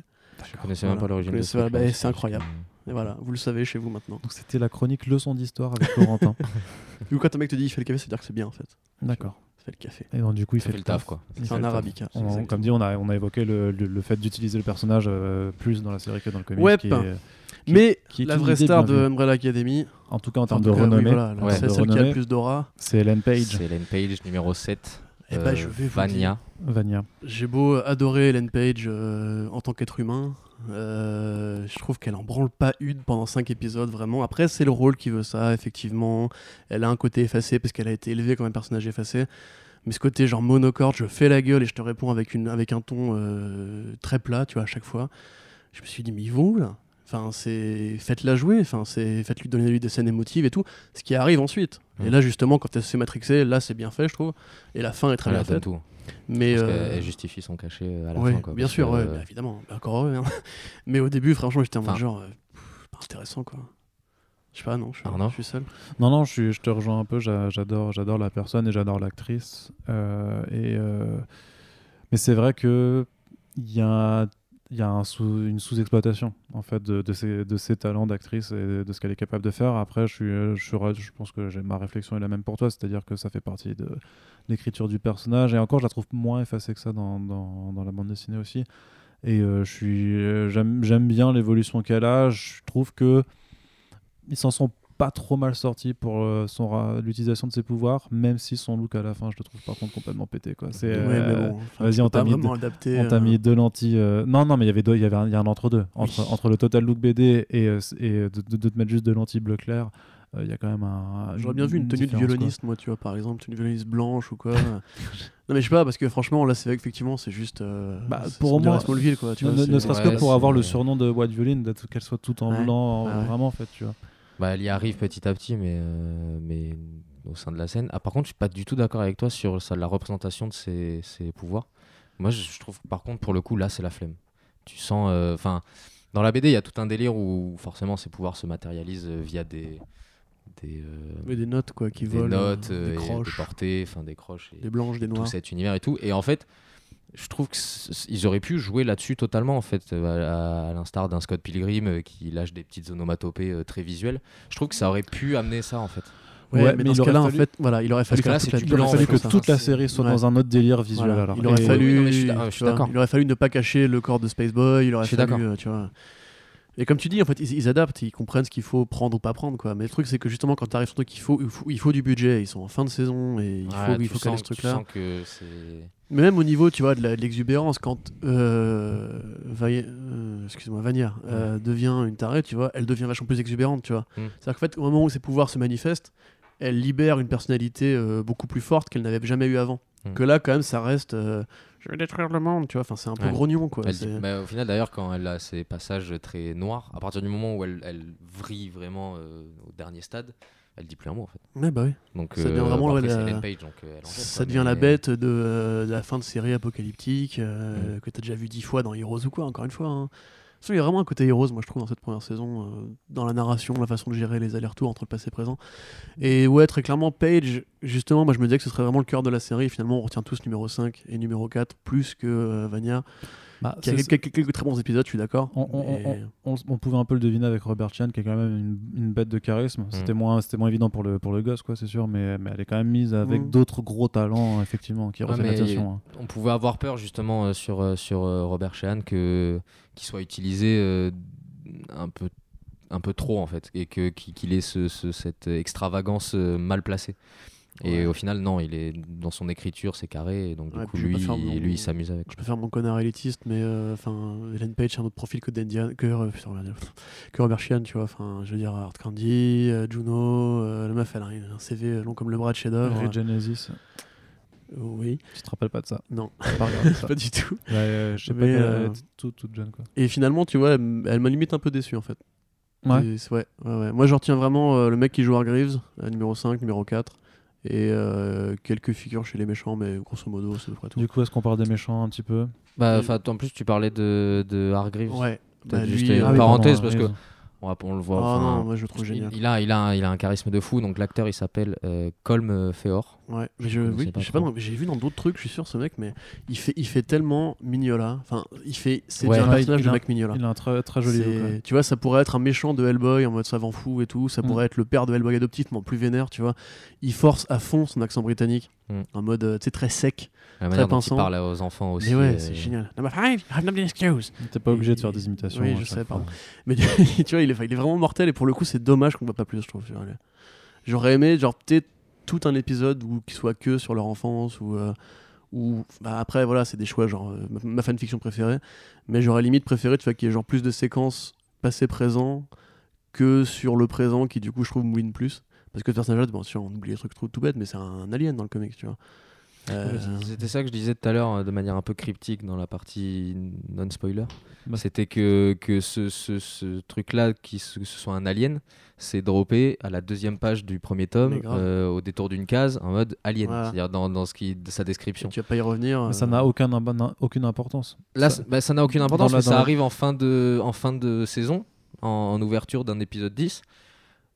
Où je trouve ça aussi malin de- d'apporter ça à la fin. Quoi. Ça apporte pas grand-chose, mais dans, dans l'espèce de petite touche de folie, je trouve ça bien de l'avoir euh, calé quand même à un moment. Mais- euh. Voilà, c'est ça le truc, et je pense qu'on y reviendra tout à l'heure quand on dira euh, comics versus série, mais un truc tout bête, c'est qu'en fait la série Umbrella Academy, enfin le comics Umbrella Academy, tu dis ça sert à rien, mais il y a plein de trucs qui servent à rien. Je veux Mhm. dire, quand on te dit au départ, on, on te liste les inventions que le mec a fait, le parapluie, tu voles et tout, ça ne sert à rien, ce Installer sera jamais utilisé, tu vois, il y a plein de trucs qui sont pas utilisés, on, on te cite des vilains que tu verras pas, les robots qui causent, on les, enfin tu vois, qui Bah, apparaissent au début, Comme on- tu, tu sais rien sais parce rien. que techniquement 8 volumes à paraître, euh, il y en Oui, a, non, un truc. euh, Ça se trouve, c'est. ça- Eh, ça- je pense que ce mec est, largement assez malin pour mettre euh, la blinde de fusil de Chekhov dans Ouais, ses premiers sûr, trucs ouais, et c'est c'est un mec malin, ouais. Mais, euh, Mais Qu'est-ce que c'est que ça non, rien du tout. C'est ouf, toi. Mais euh, non, mais c'est un mec de la gratuité, mec. Mais, Mais- t'as- lu les séries Young Animal Il y a combien de trucs gratos dedans qui n'ont aucune utilité, aucun Attends, c'est payoff pas la même perspective. euh. C'est un mec qui aime bien en foutre partout. C'est c'est pas une critique. Moi, j'aime bien. hein. Je, trouve ça agréable à lire. C'est c'est fou, c'est décomplexé. Mais les séries de Gerard Way, c'est les séries où il en fout partout. Il, il drop plein d'idées à la minute. Et les deux tiers n'ont pas d'utilité derrière. Et euh, entre guillemets, je trouvais que justement, en allant chercher du côté de Hargreaves, pour moi, le- le- la meilleure scène de la série, enfin, le meilleur moment de la série, c'est l'introduction. Avec tu sais, cette narration qui dit. Ouais. Euh, où tu rentres vraiment un truc à la façon les orphelins Baudelaire, tu vois, avec une narration et tout. Ouais. C'est un peu Burtonien, un peu Guilliamesque et tout. Et, Et et puis même avec les titres, même l'utilisation des titres. Ouais, euh, ouais, ouais, ouais, je trouve- je exactement. Il y a quelque chose d'un peu parfois, parfois sec, tu sais, comme ça un peu. Tout à fait. euh, Et que je- Tout à fait. Et c'est ces moments-là, justement, je trouve qu'ils ils disparaissent au fil de la saison. Ouais. Alors pour moi, c'est là qu'était la force du truc, tu vois. Il aurait fallu plus insister dessus, tu vois. Ouais, sur une narration comme ça, ouais. Et ouais, bien, mais ça, en plus, ça épouse vraiment l'esprit de la, de la BD, tu Ouais. vois. Ouais. Et euh, du coup, enfin, c'est dommage qu'on le voit pas plus. Je pense qu'on le verra plus en saison 2 probablement. Mais euh, du coup, ouais, moi, lui m'a carrément saisi. Et je trouvais que justement, il apportait le côté euh, mignolesque que de toute façon, Gérard Way et Gabriel Bas ont été cherchés. hein. Enfin, tout Mm. l'imaginaire steampunk et tout, le côté savant fou, monde futuristo, vrai, etc. Et du coup, je, je tenais à, sou- à le souligner. Voilà. Ouais. Pendant que voilà. Pendant que tu cherches autre chose, je ne sais pas, peut-être un autre acteur. Un autre acteur, on fait transition. Tu veux faire En fait, moi, je sens, je, je sais de quoi Arnaud Pogo. veut parler. Parce qu'il il Ah reste non, Mary Pogo J. Blige. euh, Pogo. reste- Pogo, euh, moi, ce que, ouais. J'adore les singes. Non, mais euh, le- où, après le, le personnage, alors, encore une fois, on va faire différence vite fait euh, comics euh, série, mais le, personnage euh, euh, Ouais, c'est bon. euh, Pogo pour le coup en, en- en BD, il va pas durer euh, très longtemps. Euh, il va se- très vite se faire headshot. Là où en fait il fait un peu caution. euh, Caution, euh, je, je vais révéler petit à petit les mystères de. Enfin, je tiens la baraque euh, euh, physiquement, quoi, la baraque, le- la maison, quoi. Et en plus, je, je- je vais distiller vite fait les, les révélations en fin de, en fin de saison. il aurait dû le faire en, en mode narrateur omniscient, limite, dans ce cas, tu vois. Ouais. Donc, euh, peu- faire- bah, oui, oui. Mais euh, pour le coup, je le trouve un peu. Là, pour le coup, tu disais fade. euh, Tu disais fade pour numéro 1. Pogo, je le trouve un peu fade dans, le, dans, le, dans la série. Quoi. Après, c'est quand même couillu d'avoir un singe en CGI. Ouais. euh, Oui, qui est bien fait, certes. Mais je veux dire, le, Il est pas dégueulasse, hein, quand même. Non, il est bien fait, il est bien c'est fait. c'est sympa pour le, pour le clin d'œil. Moi aussi, je me suis dit ça quand je l'ai vu. J'ai fait Mm. Oh, ils ont fait Pogo cool. Ah bah Mais les quelques dialogues qu'il a avec numéro 5 dans le comics, je trouve, me- m'ont plus attaché à ce personnage que les, toutes ses Ouais. interventions dans la série c'est en fait. sûr. Après, il est pas beaucoup plus utile, tu vois. Non. Dans l'un comme Non, dans non, non, bien quoi. sûr. C'est- Il sert à faire un raccord familial en fait. C'est l'image Oui. paternelle, euh, enfin l'image du majordome paternel, un peu à l'Alfred, tu vois. Mais euh, je me faisais la réflexion, je me disais justement, il est bien fait. Ça me faisait penser à Grodd dans Flash, tu vois. Et je me dis, en fait, tu vois, tu peux, tu peux faire des, des singes stylés en série télé, Mais genre sans euh, effort. Gorilla Grodd. Ouais, ouais, mais est bien fait aussi dans Flash. Il est quand même moins bien fait que. Il est moins que bien là, fait, hein. mais ils ont moins de budget, tu vois. Je, je me dis, tu- c'est le moment de faire une série Planète des singes. Ça m'a fait, ça m'a fait kiffer. Non, non, non. non. Et, mais bien sûr que si, c'est la meilleure. non, mais de tous t'auras, des clones des, des mêmes modèles de singes et ils auront jamais, tu pourras jamais développer. C'est une- le moment de faire une série Planète des singes. Ouais, il faut- It's time. Du coup, Arnaud Pogo, toi qui aimes les singes. Bah, euh, non, non, je sais pas pourquoi. ok, J'essaie de dire. d'accord. Bon, Je, sinon, il y a je y a- juste sur Pogo que- qu'il était joué par Adam Godley. Je sais pas si ça vous dit Ah quelque oui, chose. mais, oui, oui, euh, oui, bien sûr. Bah, qui ne connaît Moi, je ne connais pas. Adam Godley, mais oui, c'est le mec qui joue dans le truc là. Ouais. Fameux. C'était, une série avec des acteurs dedans là. Euh, Ah et oui, même oui, qu'il y oui, avait plus- Arrow. Ouais, il y, avait... il y avait plusieurs épisodes. Imagine qu'il joue dans Arrow, on est tous niqués. Est-ce qu'- est-ce qu'on passe aux, aux- aux deux personnages problématiques pour toi? Ah, Au- putain, méchant. Ouais. Ouais. Enfin, aux trois, hein. hein, même, euh, puisqu'il y a la chef aussi, donc. Ouais, je Bah, la, pas dans le la- même la- sac. la chef est moins Oh, problématique. putain, moi, c'est c'est la même merde. Hein, la, la, la blonde, la blondasse. Ouais. Ouais. Du coup, on parle de. Ouais, donc de Chacha, ouais. de Chacha et de Hazel. Mary J. Blige. Donc euh, qui, qui ont des visages humains dans, dans la série euh, et pas dans, dans la BD. Mhm. Donc Ils ont leur masque aussi quand c'est même. ma... Ouais, ils ont leur masque, c'est sympa, tu Ouais, vois. mais... quand ils veulent. Hein. Ouais. Oui, quand ils veulent. Et Bah, tu sais surtout pas du coup en fait. pourquoi quoi ça leur sert quoi. Donc euh, Mary J. Blige d'un côté et l'acteur qui fait Hazel, c'est L'acteur qui fait Hazel, c'est. Cameron Britton. Ah et euh, oui. et c'est l'acteur, si vous avez regardé Mindhunter, Oui. qui fait le, le gros psychopathe que Emmanuel Macron interroge pendant toute la série. Ah ouais? C'est pas Emmanuel Macron, mais. euh, Oui, non, mais il je sais. mais- beaucoup. Ah bon? Ouais, ouais, c'est lui. Pardon, Moi aussi, j'étais choqué. Mais ouais, C'est ouais, c'est complètement lui. Putain, je l'ai tellement pas reconnu. Ouais. Il joue dans la série aussi euh, Barry. de- Oui. euh, voilà, ce Ouais. comédien génial que j'adore. Continuons du coup. Euh, bah, les deux, c'est euh, c'est quoi. C'est le miscast. c'est- Mais c'est. C'est un, c'est un miscast et c'est surtout c'est là pour moi la, la trahison de qu'il fallait pas Ouais, faire avec les personnages parce qu'ils ont rien compris. Rien compris. tu sais, tout à l'heure, je parlais de Preacher. Ouais. Et dans Preacher saison 2, t'as exactement les deux mêmes personnages. Donc, c'est deux Oui. agents envoyés Oui, par The Grail pour cavaler après euh, Jesse et compagnie. T'as un nombre de scènes conséquent avec ces deux connards qui servent à rien.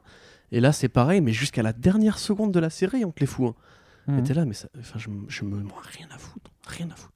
Mais parce que mais le truc c'est que c'est que encore si tu, si, si tu passais du temps avec eux et qu'ils étaient vraiment euh, intéressants dans leur rapport, dans, dans leur folie, dans, dans, dans leur côté psychopathe machin. Je veux dire dans, dans, la BD il y a une scène qui est géniale, c'est ils sont aux diners et ils, ils disent ouais putain ça ils ont un rapport déjà à la nourriture, à la bouffe et au sucre qui est déjà trop marrant parce qu'en gros pour eux c'est un peu leur coque tu vois alors que là je trouve que déjà dans leur jeu ils sont ultra plats, il n'y a pas une once de folie donc déjà ça ça, ça, ça a commencé à très vite me saouler.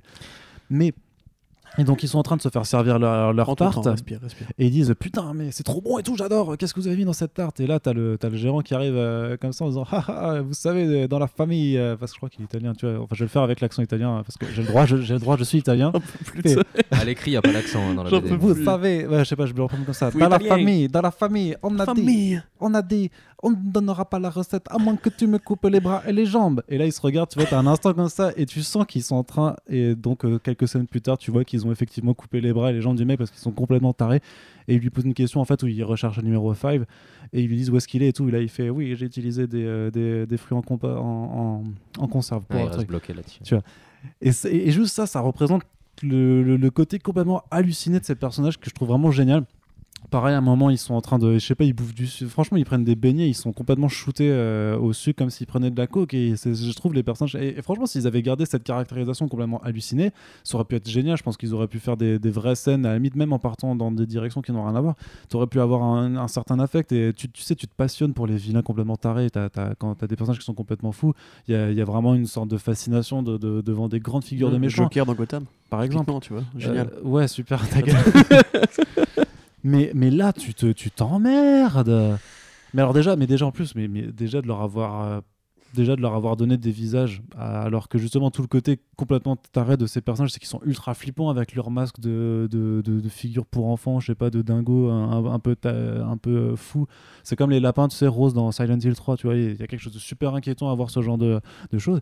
Et là, tu, tu, tu les fais jouer par des acteurs. C'est un choix, je veux dire, mais c'est un choix de merde. Oui, enfin, c'est pas un bon choix. Non, non, c'était pas un bon choix parce que ça enlève tout, tout vraiment tout plein de trucs. Alors, leur faire leur backstory, alors le mec qui tombe amoureux de la vieille du diner, je sais pas quoi. Oh, mais ça et leur ça m'a touché un tout et, petit peu. et leur Je sais mission. pas pourquoi. Mais, parce que t'as flambe un- Non, mais c'était- ah non, mais je suis- en fait, je suis d'accord avec vous pour dire que c'était chiant. mais parce que t'as un, rallonge, t'as un cœur en pas souci. c'est pas possible quoi. Il y, a- y a rien de plus bon. Mais je, trou- je trouvais le décalage rigolo, quoi. Que, que justement, ce mec-là qui t'est présenté, donc beaucoup moins comme un psychopathe, mais plus comme un espèce de tueur à gages euh, Ouais, qui va remplir sa mission. ouais. Que ce mec-là, d'un coup, face à la fin du monde, ils se disent euh, bah, j'ai juste envie de me choper une vieille et puis de- d'aller d'aller chiller, quoi.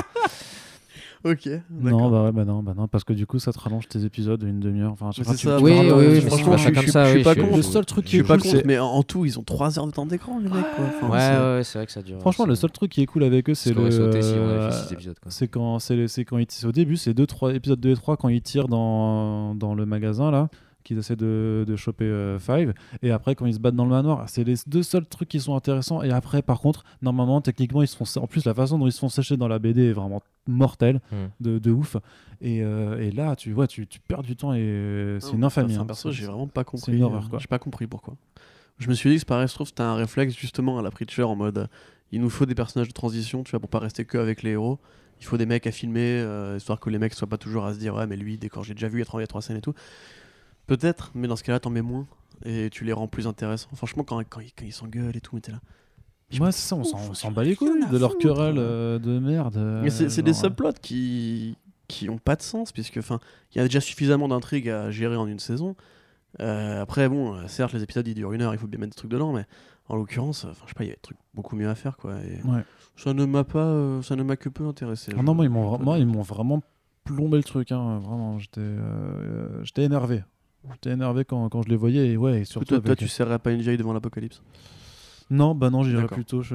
Non, Pff, non, écoute, je- je- tu ne veux pas savoir ce que je ferais face à l'apocalypse, donc euh, on va s'arrêter là. Je trouve qu'ils ils sont, ils sont à l'image de, de, de ce rythme de la série où même Ouais, nous on s'est fait, fait, avoir ouais. par ce truc là. De...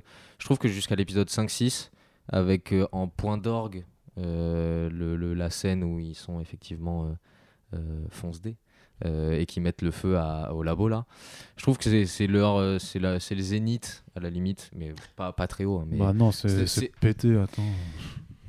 C'est une petite matinée d'hiver. Non, mais je trouvais ça, je- je- j'ai trouvé la scène rigolote et en plus elle fait, euh, elle joue un peu avec le- les split screen, euh, bon de manière assez basique, mais euh, mais Bah, on n'a pas le même sens de l'humour si t'as trouvé et ça euh, marrant, hein. rigolo dans l'utilisation de la musique parce qu'en plus c'est une musique un peu techno. L'utilisation de la Euh, musique, c'est la sympa. forces de la série aussi. Et euh, mais en fait je trouve qu'effectivement à partir de là ils tournent un peu en rond. Ils sont, ils sont d'ailleurs baladés par euh, numéro 5 euh, pendant 2-3 épisodes, tu comprends pas trop.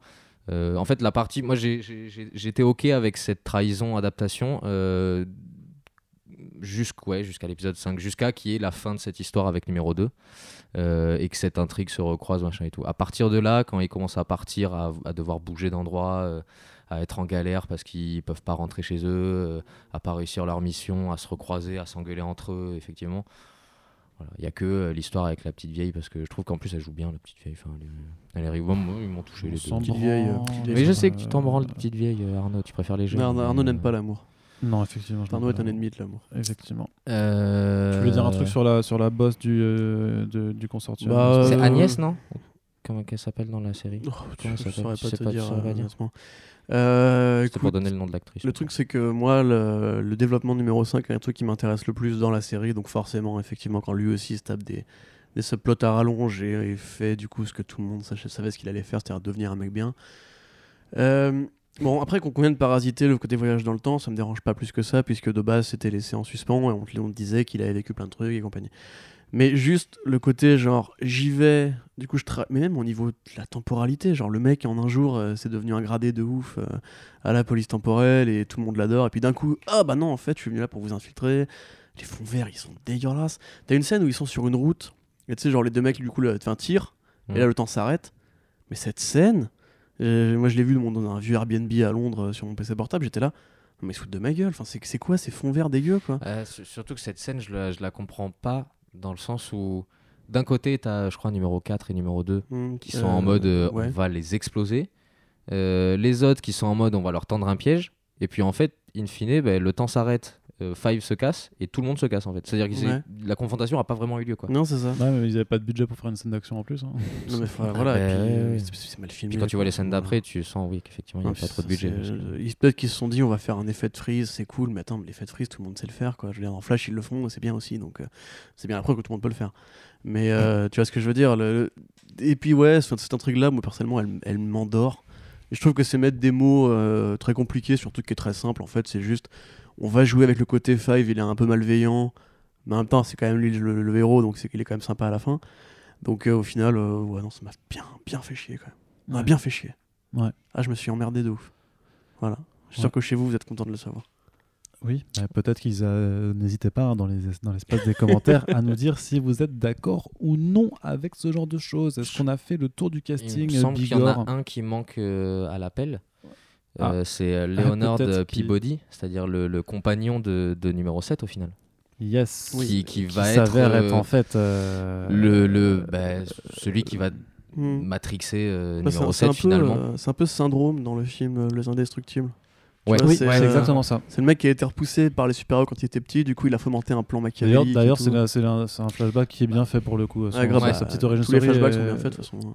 Ouais, je dirais pas tous, mais celui-là est plutôt cool. Surtout qu'en plus on voit. Hargreaves. Donc, euh, Ouais, bah oui, exactement. Et ça. ouais, mon gars. C'est pour ça que Mais, euh, Ouais, bah, moi j'aime bien. Enfin, ce personnage-là, en fait, il y a un côté hyper cliché justement, ouais, mais il, il est un peu assumé donc. euh, Et, comme je disais tout à l'heure, tu vois, ça casse dans la BD. Euh, le super vilain qui recrute Vania, c'est juste, euh, eh, C'est viens, juste on, un viens, on détruit le monde, tu vois. Il a une gueule de enfin, c'est ridicule. Mm. Là, en l'occurrence, on se fait chier à écrire un personnage. Bon, certes, ça vole pas, euh, tu vois, mais Non, au c'est moins. très- dès, dès- dès sa première apparition, tu sais qu'il y a un truc louche avec lui. toute Mais bien façon, sûr, évidemment. Mais il y a un Bah, côté un peu creep, tu vois. Que... Bah, il a une bonne tête de creep. Ouais. hein, ouais, ouais. Non, il est crédible, tu vois. Après, je trouve que le, le début de son intrigue, la scène de flashback est pas mal. Si tu veux pinailler un peu, la manière dont il va tomber sur les affaires, euh, enfin, tu sais, il va sortir de prison, il va tomber sur pile au moment. Ça, ça va peut-être être quelques défauts de, de- de l'écriture de la série pour le coup, mais euh, Bah, c'est parce que le scénario le veut bien, tu vois, c'est sûr. c'est ça. Il y, a- il y a beaucoup de moments où le scénario veut bien qu'il se passe ça, quoi. Et, euh, et pour le coup, je trouve que lui, il est assez symptomatique de ça, dans le sens où, euh, je sais pas. Et puis l'acteur, moi, pour le coup, il m'est assez antipathique. Je le trouve pas nul dans son acting, mais euh, il, il me revient pas. Je sais pas où est-ce que je l'ai vu déjà, mais c'est une tête à claque, quoi. Mais est-ce que c'est pas le but, justement, tu vois? Ouais. Ah bah oui, oui, oui. Prendre un Clairement. mec que t'as envie de pas aimer, tu vois, parce que tu sais d'un faut te méfier de Ouais, lui. complet. et elle- qui profite des faiblesses d'une nana, tu vois. Enfin, il y a un côté un peu métaphorique aussi. Ouais. Que je trouve qui est, qui est- qui est mieux fait. Que... En mode de relation euh, Ouais, toxique. euh, Relation toxique, genre ouais. euh, j'abuse de toi qui est un peu fragile en ce Oh moment. non, c'est encore un pamphlet féministe contre la masculinité toxique. Bah oui. Mais j'en ai marre de voir ça dans mes adaptations de comics. ah, bah, excuse-nous, Jean-Kévin. Mais euh, voilà. Si tu veux, tu peux regarder, euh, je sais pas, d'autres séries. Il Bah, a pas de des- super-héros qui, qui soient vraiment toxiques, masculinistes. Je sais pas, mais faut regarder les trucs des années 90. Là. Ouais, je sais pas, ouais. d'avoir des trucs sympas. Ouais, ouais, de- c'était bien, du- le Moyen-Âge, là. Il n'y avait pas de gonzesse, moi je vais te le dire. C'était c'était bien, on était bien mieux. Eh, Bref, bien euh, con- sûr. con- continuons, continuons. Donc, euh, Le casting, on a- Ouais, On a bah, le fait le casting, je tour, crois qu'on hein. a fait le tour. On ne va pas le faire sur les autres personnages secondaires, machin, parce qu'ils sont quand même de plus en plus secondaires et on va pas perdre du temps à nous dire qu'ils ont fait le café. Une Donc, petite, grosso modo, euh, sauf si quelqu'un vous a Mm. particulièrement enjaillé ou euh, au contraire vous a particulièrement cassé Ouais, les burnes. À la limite, il va y avoir la mère, mais bon, Ouais, a un jeu un peu monotone, c'est son personnage temps, qui c'est un le robot, veut, quoi, donc euh, ouais, bah donc, oui, euh, c'est ça. pas très intéressant. Est-ce qu'on parle de, de- peut-être des scénaristes et des créateurs? Euh, ouais, Du créateur en tout cas? On l'avait on dit, non? C'est euh, son, son blast, du On coup, a c'est quoi? parlé vite fait. Son blast, c'est Steve Blackman. Ouais, Steve Blackman. Il a, il, a le, il a le même nom qu'un un, un wrestler. euh, Ah oui, Ouais, euh, Oui. euh, comme, Probablement. euh, oui, c'est Oui. Google qui m'a qui m'a Voilà. indiqué ça. Voilà. Blackman. Mais euh, et du coup, ce mec-là, pour le coup, j'ai lu un petit peu son histoire, elle est rigolote. Avant, c'était un, un avocat euh, spécialisé dans le divorce, euh, qui, qui, avec un associé, ça le gonflait, je crois, euh, de- de- d'enchaîner les, d'enchaîner les, dossiers de divorce et compagnie. je peux comprendre que ça fasse chier ce genre Et de du métier. coup, euh, il l'a créé avec ce- cet associé. Ils ont complètement arrêté. Ils sont devenus scénaristes. Et ils ont créé la série euh, The Private, euh, Private Practice. Je sais pas si vous en avez entendu parler. C'est Moi, non, avant ça. non, c'est une série sur les avocats, justement. Donc, Ah ouais sur le Pratique privée.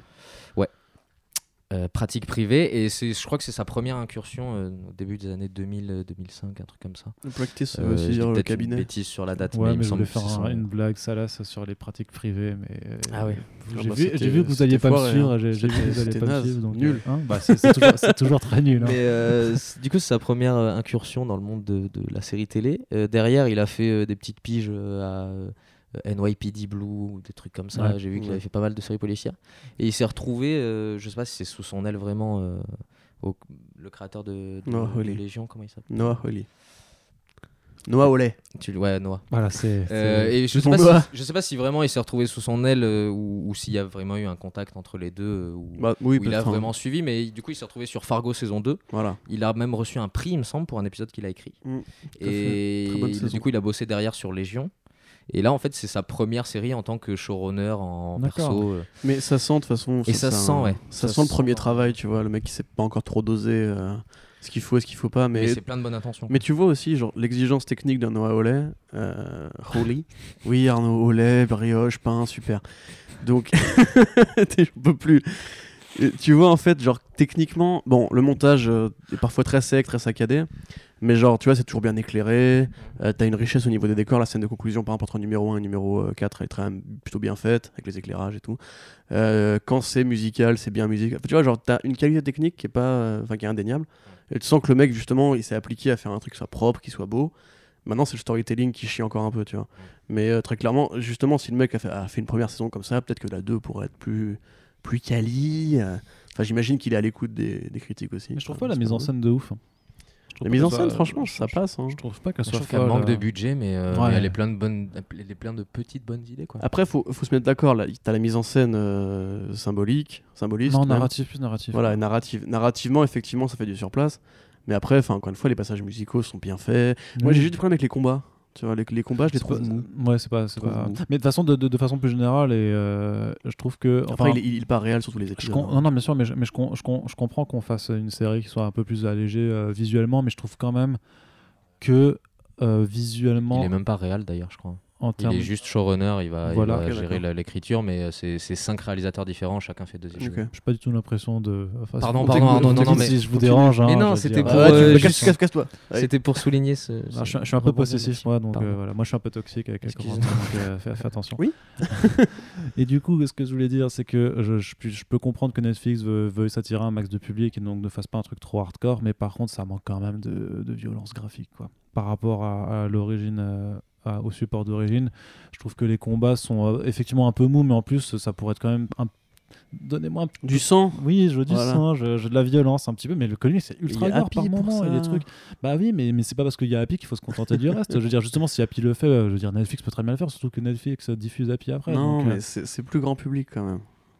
Mais Euh, la série. mais est je sais vraiment pas, mais public. oui, on vu, vu pas- la campagne promo, c'est vraiment plus Bah grand oui, mais on public, n'est quoi. pas- Je crois qu'il y a marqué tu juste plus ouais. 13 ans. euh, Oui, mais justement, quand tu vois un épisode. Pas- ils ont mis plus de bif en jeu, je pense pas qu'ils avaient envie de se mettre à, à prendre un rated R, tu vois. mais de toute façon, on s'en branle parce que c'est Netflix qui diffuse, ils ont pas de, de, de, commission- de- de comité de censure. ou je sais Mais pas tu vois ce que je veux dire, enfin Netflix, ce c'est pas les gamins qui vont spontanément sur Netflix. Quand tu découvres un truc sur Netflix, c'est parce que tes parents veulent bien, etc. Tu vois. Sinon, Oui, oui, bien entendu, kids. mais en même temps, euh, oui, tu as une partie, voilà, as une partie qui, je veux Ouais. dire, ça, je veux dire, les- tu sais, les, les, les- services de streaming, des machins, n'ont pas assumé la, la non-éducation des parents vers leurs enfants, tu vois. Donc, si tu, si tu décides de faire un contenu qui est rated R, machin, c'est aux parents après de d'être assez euh, adultes pour dire à leur gamin, désolé, vous êtes trop jeune pour regarder Non, non, mais c'est sûr, c'est sûr. Et, et je pense juste que euh, pour, pour, pour The Umbrella Academy, bah, t'étais pas obligé de vouloir absolument. euh, par- parmi les concessions que tu fais, les trucs, ben, celle de vouloir faire quelque chose d'absolument assez propre pour que ça puisse être tout public, bah, c'était pas forcément que Ouais, ça se le, tient. le- le choix le, le plus évident à faire et le plus pertinent. Pour moi, en fait, parce que euh, on parle de violence, du coup, on pas- parler de. de- Oui, je, je finis juste. Parce que notamment, euh, ce qui, ce qui se passe à, à, à Seven à la fin, bordel de merde, quoi. Normalement, c'est pas, c'est pas. Bon, après, ils ont complètement changé la fin et tout. Ah oui, non, mais la façon, la là. façon dont il l'arrête, je suis Oui, non, oui, mais non, oui. pu lui mettre une balle dans la tête, quoi. Oui, non, mais, non, mais, là, c'est les choix de la série pour faire un truc euh, qui soit plus optimiste à la c'est- fin. bah, plus- Enfin, plus et encore, plus attends, t'as quand même une fin du monde à la fin que tu n'as pas dans le comics. hein. Oui, oui, oui, non, bien sûr. Mais, mais plus optimiste, oui. Et, euh, mais moi, je dirais pas optimiste, mais juste plus dans, dans une sorte de compromis un peu fadasse, tu vois. Genre, Mais c'est euh, ça, bah c'est ouais, ça, mais bah tu non, vois. bah, bah faut essayer d'aller plus loin. une série qui va chercher un compromis entre un côté un peu conte de fées, un côté un peu super-héros, un côté un peu, euh, comme je disais tout à l'heure, à la Heroes avec une fin du monde qui approche et tout. Et c'est là que je disais tout à l'heure, c'est- il y a beaucoup d'américanisme là-dedans, en fait, enfin des réflexes très américains de séries télé lambda, tu vois. euh, sur le côté, voilà, les dialogues, ma famille, tout ça. Et t'as pas en fait des parties pris aussi, aussi segmentés. Tu vois, genre, euh, ils mettent un peu de tout, un peu de science-fiction, un peu de fantastique, un peu de, euh, ouais, de côté PTSD, la drogue, la famille du soap opéra, de la romance et tout. C'est une formule que beaucoup de trucs n'arrivent pas à appliquer. Les gens n'arrivent plus à, enfin, les scénaristes n'arrivent plus à s'appliquer à un seul genre en fait, ou à juste euh, être bon dans un truc à fond et après à niveler un peu à côté, tu vois. Après, enfin, j'ai envie de dire, tu vois, c'est comme d'hab, Arnaud, c'est c'est un pari, euh, enfin, c'est pas un pari, pardon, c'est une offre, tu vois. C'est comme je disais pour Punisher, tu vois, pour Punisher, la série, euh, certes, elle fait pas son taf parce que c'est pas une très bonne série pour un fan de comics, mais si t'es un mec qui va juste mater ça le week-end, parce que t'as 10 heures de, de paumé avec, avec ta chérie et t'as un chocolat chaud qui va bien, et que tu veux juste un truc qui va te divertir, ça divertit, ça fait le taf, tu vois. C'est, ça reste des produits de commande, tout ça, tu vois, ça reste des trucs où Mais les on mecs a le se droit disent. de demander plus que ça. Mais on je, peut que ça a commander pas la gueule ça. d'une, ça a pas non plus la gueule d'une commande. Non, c'est mieux, c'est un peu mieux qu'une c'est- commande. C'est bien mieux qu'une C'est commande. un peu et- mieux qu'une commande, mais c'est moins bien qu'un Fargo, tu vois. C'est pas encore une série Oui, d'auteurs artistes, artisti et compagnie, tu ça et- Artist et et- compagnie. et oui, ça, mais c'est- je pense que, et je pense que la, la frontière entre les deux, elle est pas si mince à traverser, tu vois. Mais je te dis, c'est Mais je trouve qu'elle se cale entre les deux pour le coup. Le Academy. niveau, pour moi, le, le niveau, tu vois, de toutes les adaptations va vers le haut. Même maintenant, Berlanti fait mon truc avec Doom Patrol et tout, tu vois, tu te dis que t'arrives à un stade où les mecs ont compris que tu pouvais pas juste faire des filtres numériques et des abdos en béton pour, pour meubler une série. Et là, quelque part, justement, on arrive à un palier de création où techniquement c'est propre, où tu vois que ça a été écrit, tu vois qu'il y a un mec à la derrière, c'est pas juste Ça une série, pensé, euh, ouais. voilà, c'est pas juste l'application d'une formule, d'une routine, mais il manque encore, tu vois, un laisser aller, il manque encore une, une envolée, tu vois. Et pour moi, justement, c'est ça que je trouve que ça, ça ne vaut que 3,5, ça vaut pas 4, ça vaut pas 4,5, ça vaut pas 5, parce que c'est c'est juste bien, tu vois, c'est pas beaucoup plus, c'est bien si tu cherches un truc qui va t'occuper 10 heures de ta vie, euh, et c'est tout, tu vois, genre, c'est assez, parce que nous, on a lu le comics, mais faut se mettre dans la tête que les Netflix, ils en ont rien- à foutre que tu lu le comics. Ils s'adressent pas aux mecs qui ont, qui ont lu le comics. Du coup, ils récupèrent un peu de l'imaginaire de la BD, que nous, on considère que l'imaginaire, du coup, est différent, ou bien, ou bien adapté ou pas. Peu importe. Pour un mec qui découvre la série, il voit un gars qui a un corps de singe. Il voit un singe qui parle, il voit un mec qui voyage dans le temps. Et pour lui, c'est nouveau, c'est inédit. Ouais, il elle est là l'originalité. à digérer pour un. Voilà, un tu vois, l'originalité, elle est ne- là, en fait, de base. ne T'as les aliens, voyage dans le temps, le- les souvenirs, les fantômes, etc. Donc évidemment, il va pas se dire en plus de ça, je vais rajouter de la violence et tout. Il a déjà son, son côté original, il a son facteur d'accroche. Il a le truc qui va rendre que la série va être populaire auprès de certaines personnes. Tu vois ce que je veux dire? Tout à fait. Et du coup, en ça, bah, ça reste un truc commandé pour plaire à un public. Et voilà, tu vois, enfin, je, je sais pas trop comment te dire autrement, tu vois. On, on peut, on peut pas espérer qu'il y ait toujours que des réussites euh, vraiment segmentantes et tout, euh, comme on aimerait en avoir, tu vois. Tout le monde n'est pas Del Toro, finalement, j'ai envie de dire. Voilà, Je trouve quand même un, un petit peu dur parce que je, je trouve, je trouve ça quand même bien plus incarné que beaucoup, beaucoup, beaucoup, beaucoup de commandes qu'on se tape Ouais, mais 10, après, 15 ans, ouais, quoi. après, voilà, c'est c'est le comparatif, tu vois. Oui, oui, c'est toujours oui par rapport vois, à quoi. moi, je trouve le- que c'est carrément une bonne série par rapport à ce que je mate sur Netflix en général, tu vois, par rapport à Punisher saison 2. euh, y a pas photo, tu vois. Ouais. Très clairement, les acteurs, ils sont bien. euh, Oui, c'est sûr. même ceux sûr. qui sont chiants, tu sens qu'ils ont été pris pour une raison, tu vois. Enfin, ils font un truc qui est quand même plus rare, tu vois. Je- on parlait tout à l'heure de Tom, Tom Hopper, Tom Hooper. Euh, à comparaison de héros un peu monocorde, c'est pas Stephen Amell, encore une fois. Euh, mais pour moi, si tu veux, genre, c'est ce que je disais tout à l'heure, encore une fois, c'est est-ce que si j'étais pas fan de comics, j'irais mater ça pendant 10 heures? Moi, très clairement, passer l'épisode 6, je me dis, bon, moi, je me fais chier, euh, next, tu vois. Et en ça, bah, c'est tout le problème. C'est alors que Fargo ou Légion, tu vois, je, me dis pas ça. Je me dis juste, putain, c'est une série télé où il y a un, un artiste à la tête du truc qui va faire un truc d'artiste, qui, qui sait très bien ce qu'il veut faire, qui va me régaler avec des plans et tout.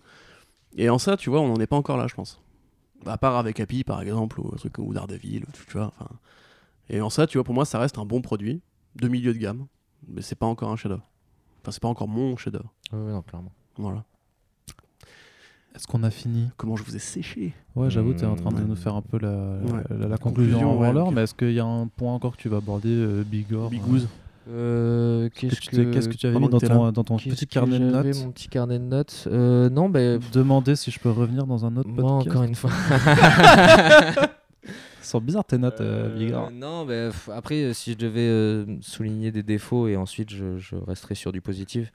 Ouais, encore une fois, j'en ai marre de ce manque de moyens de, de afficher à l'écran comme ça. Enfin, si tu as une ambition de faire 10 épisodes carrés avec euh, autant de concepts justement et de faire découvrir autant de concepts, putain, c'est pas pour faire des, des, des fonds verts immonde que même les, les premiers youtubeurs qui font 1000 vues, ils font des Non, meilleurs fonds verts. Quoi.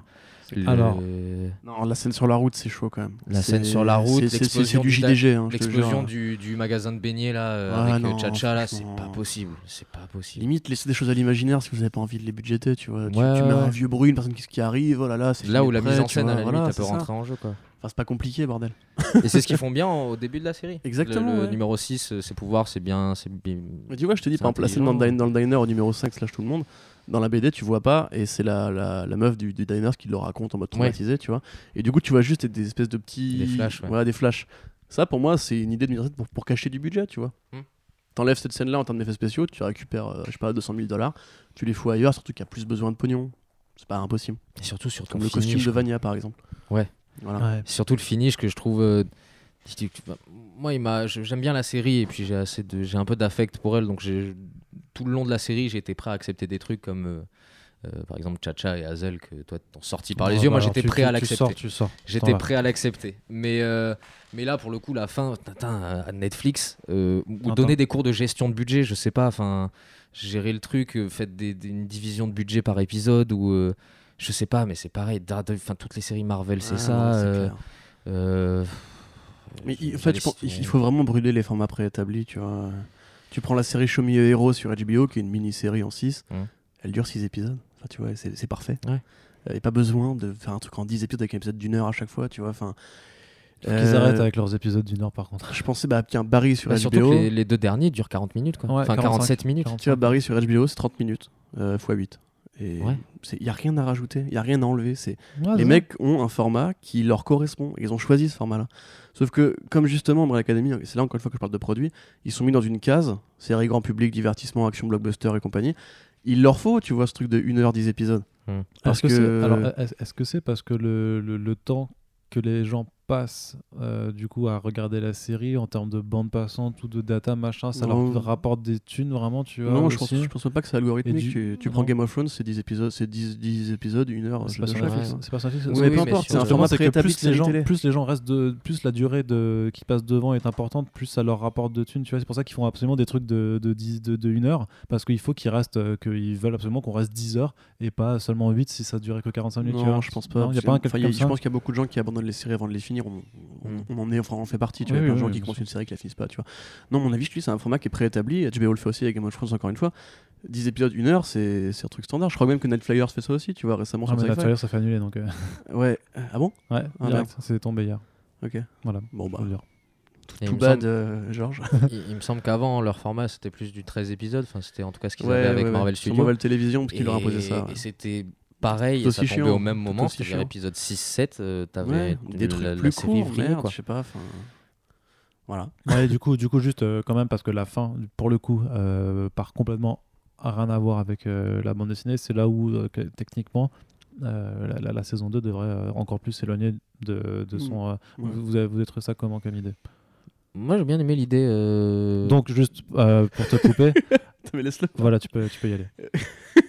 j'ai bien aimé, Ouais, j'ai bien en aimé l'idée pour- parce pour- qu'en fait. Non, mais pour euh, expliquer, quand- gueule pour ceux qui n'ont pas regardé la série, qui nous écoutent encore, euh, à la fin, du coup, euh, l'apocalypse arrive quand même.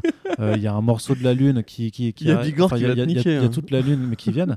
Il y a toute la lune qui vient s'écraser sur, sur la Terre, en tout cas Ouais. des morceaux de lune. Ouais, je sais, Et- je l'ai vu en fait. Et au lieu, non mais j'explique à ceux qui nous écoutent et qui n'ont pas regardé, bah, il y, aura des gens qui vont nous écouter qui n'auront pas regardé la série. Ils sont fous, bien entendu, hein, parce qu'ils se sont tous fait Ah, spoiler, mais ils aiment ça. Donc Ah. Expliquons ce qui se passe. Bon, comme Thanos et Madara. Et donc au lieu de, de, stopper l'apocalypse, en fait, bah, ils décident de se remonter dans le temps et de se barrer tous ensemble comme une vraie famille unie. Et c'est beau. Voilà. Maintenant, Bigor, je, Voilà. je te laisse vraiment. C'était juste pour te casser les couilles. hein. Non, non, c'était pas pour casser les couilles, c'était vraiment juste pour, pour, pour, euh, parce qu'on parle de la fin comme ça. Parce que. Mais non, Putain, mais ta gueule, mais, nous, on l'a tous vu. tu vas la fermer ta putain de gueule. Et- Laisse-le parler. Est-ce que tu veux que je te laisse parler ou pas? Parce que moi, je peux continuer comme ça pendant une heure facile, ça, ça, ça marche bien. Moi, j'ai bien aimé. Non, vas-y, vas-y, développe, développe pourquoi t'as bien aimé. Mais non, mais j'ai bien aimé parce que ça apporte direct un cliffhanger. Après, c'est forcément Ah, le, facile, format, c'est facile parce que c'est une série euh, télé. C'est quand même- ça en a besoin pour attirer le chaland Bah oui, c'est la, une saison c'est- 2. c'est la carotte pour te dire euh, restez pour la saison 2. hein.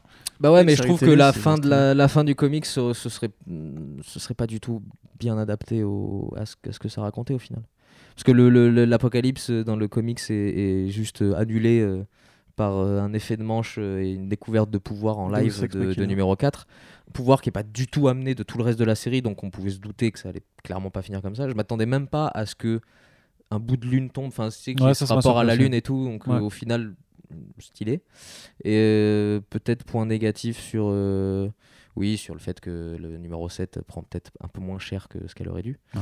Euh, mais après, j'aime bien l'idée parce que dans les épisodes de 9 et 10, tu sens quand même que c'est des bons branleurs toute la famille parce qu'il y a plein de fois, ils font des mauvais choix. Enfin, Grave. quand ils l'enferment là dans le dans le sas et tout, Ouais. d'un coup, euh, numéro 1, il, a des coronesses qui lui poussent alors que tout le reste du truc, euh, il il l'a un peu entre les jambes quoi.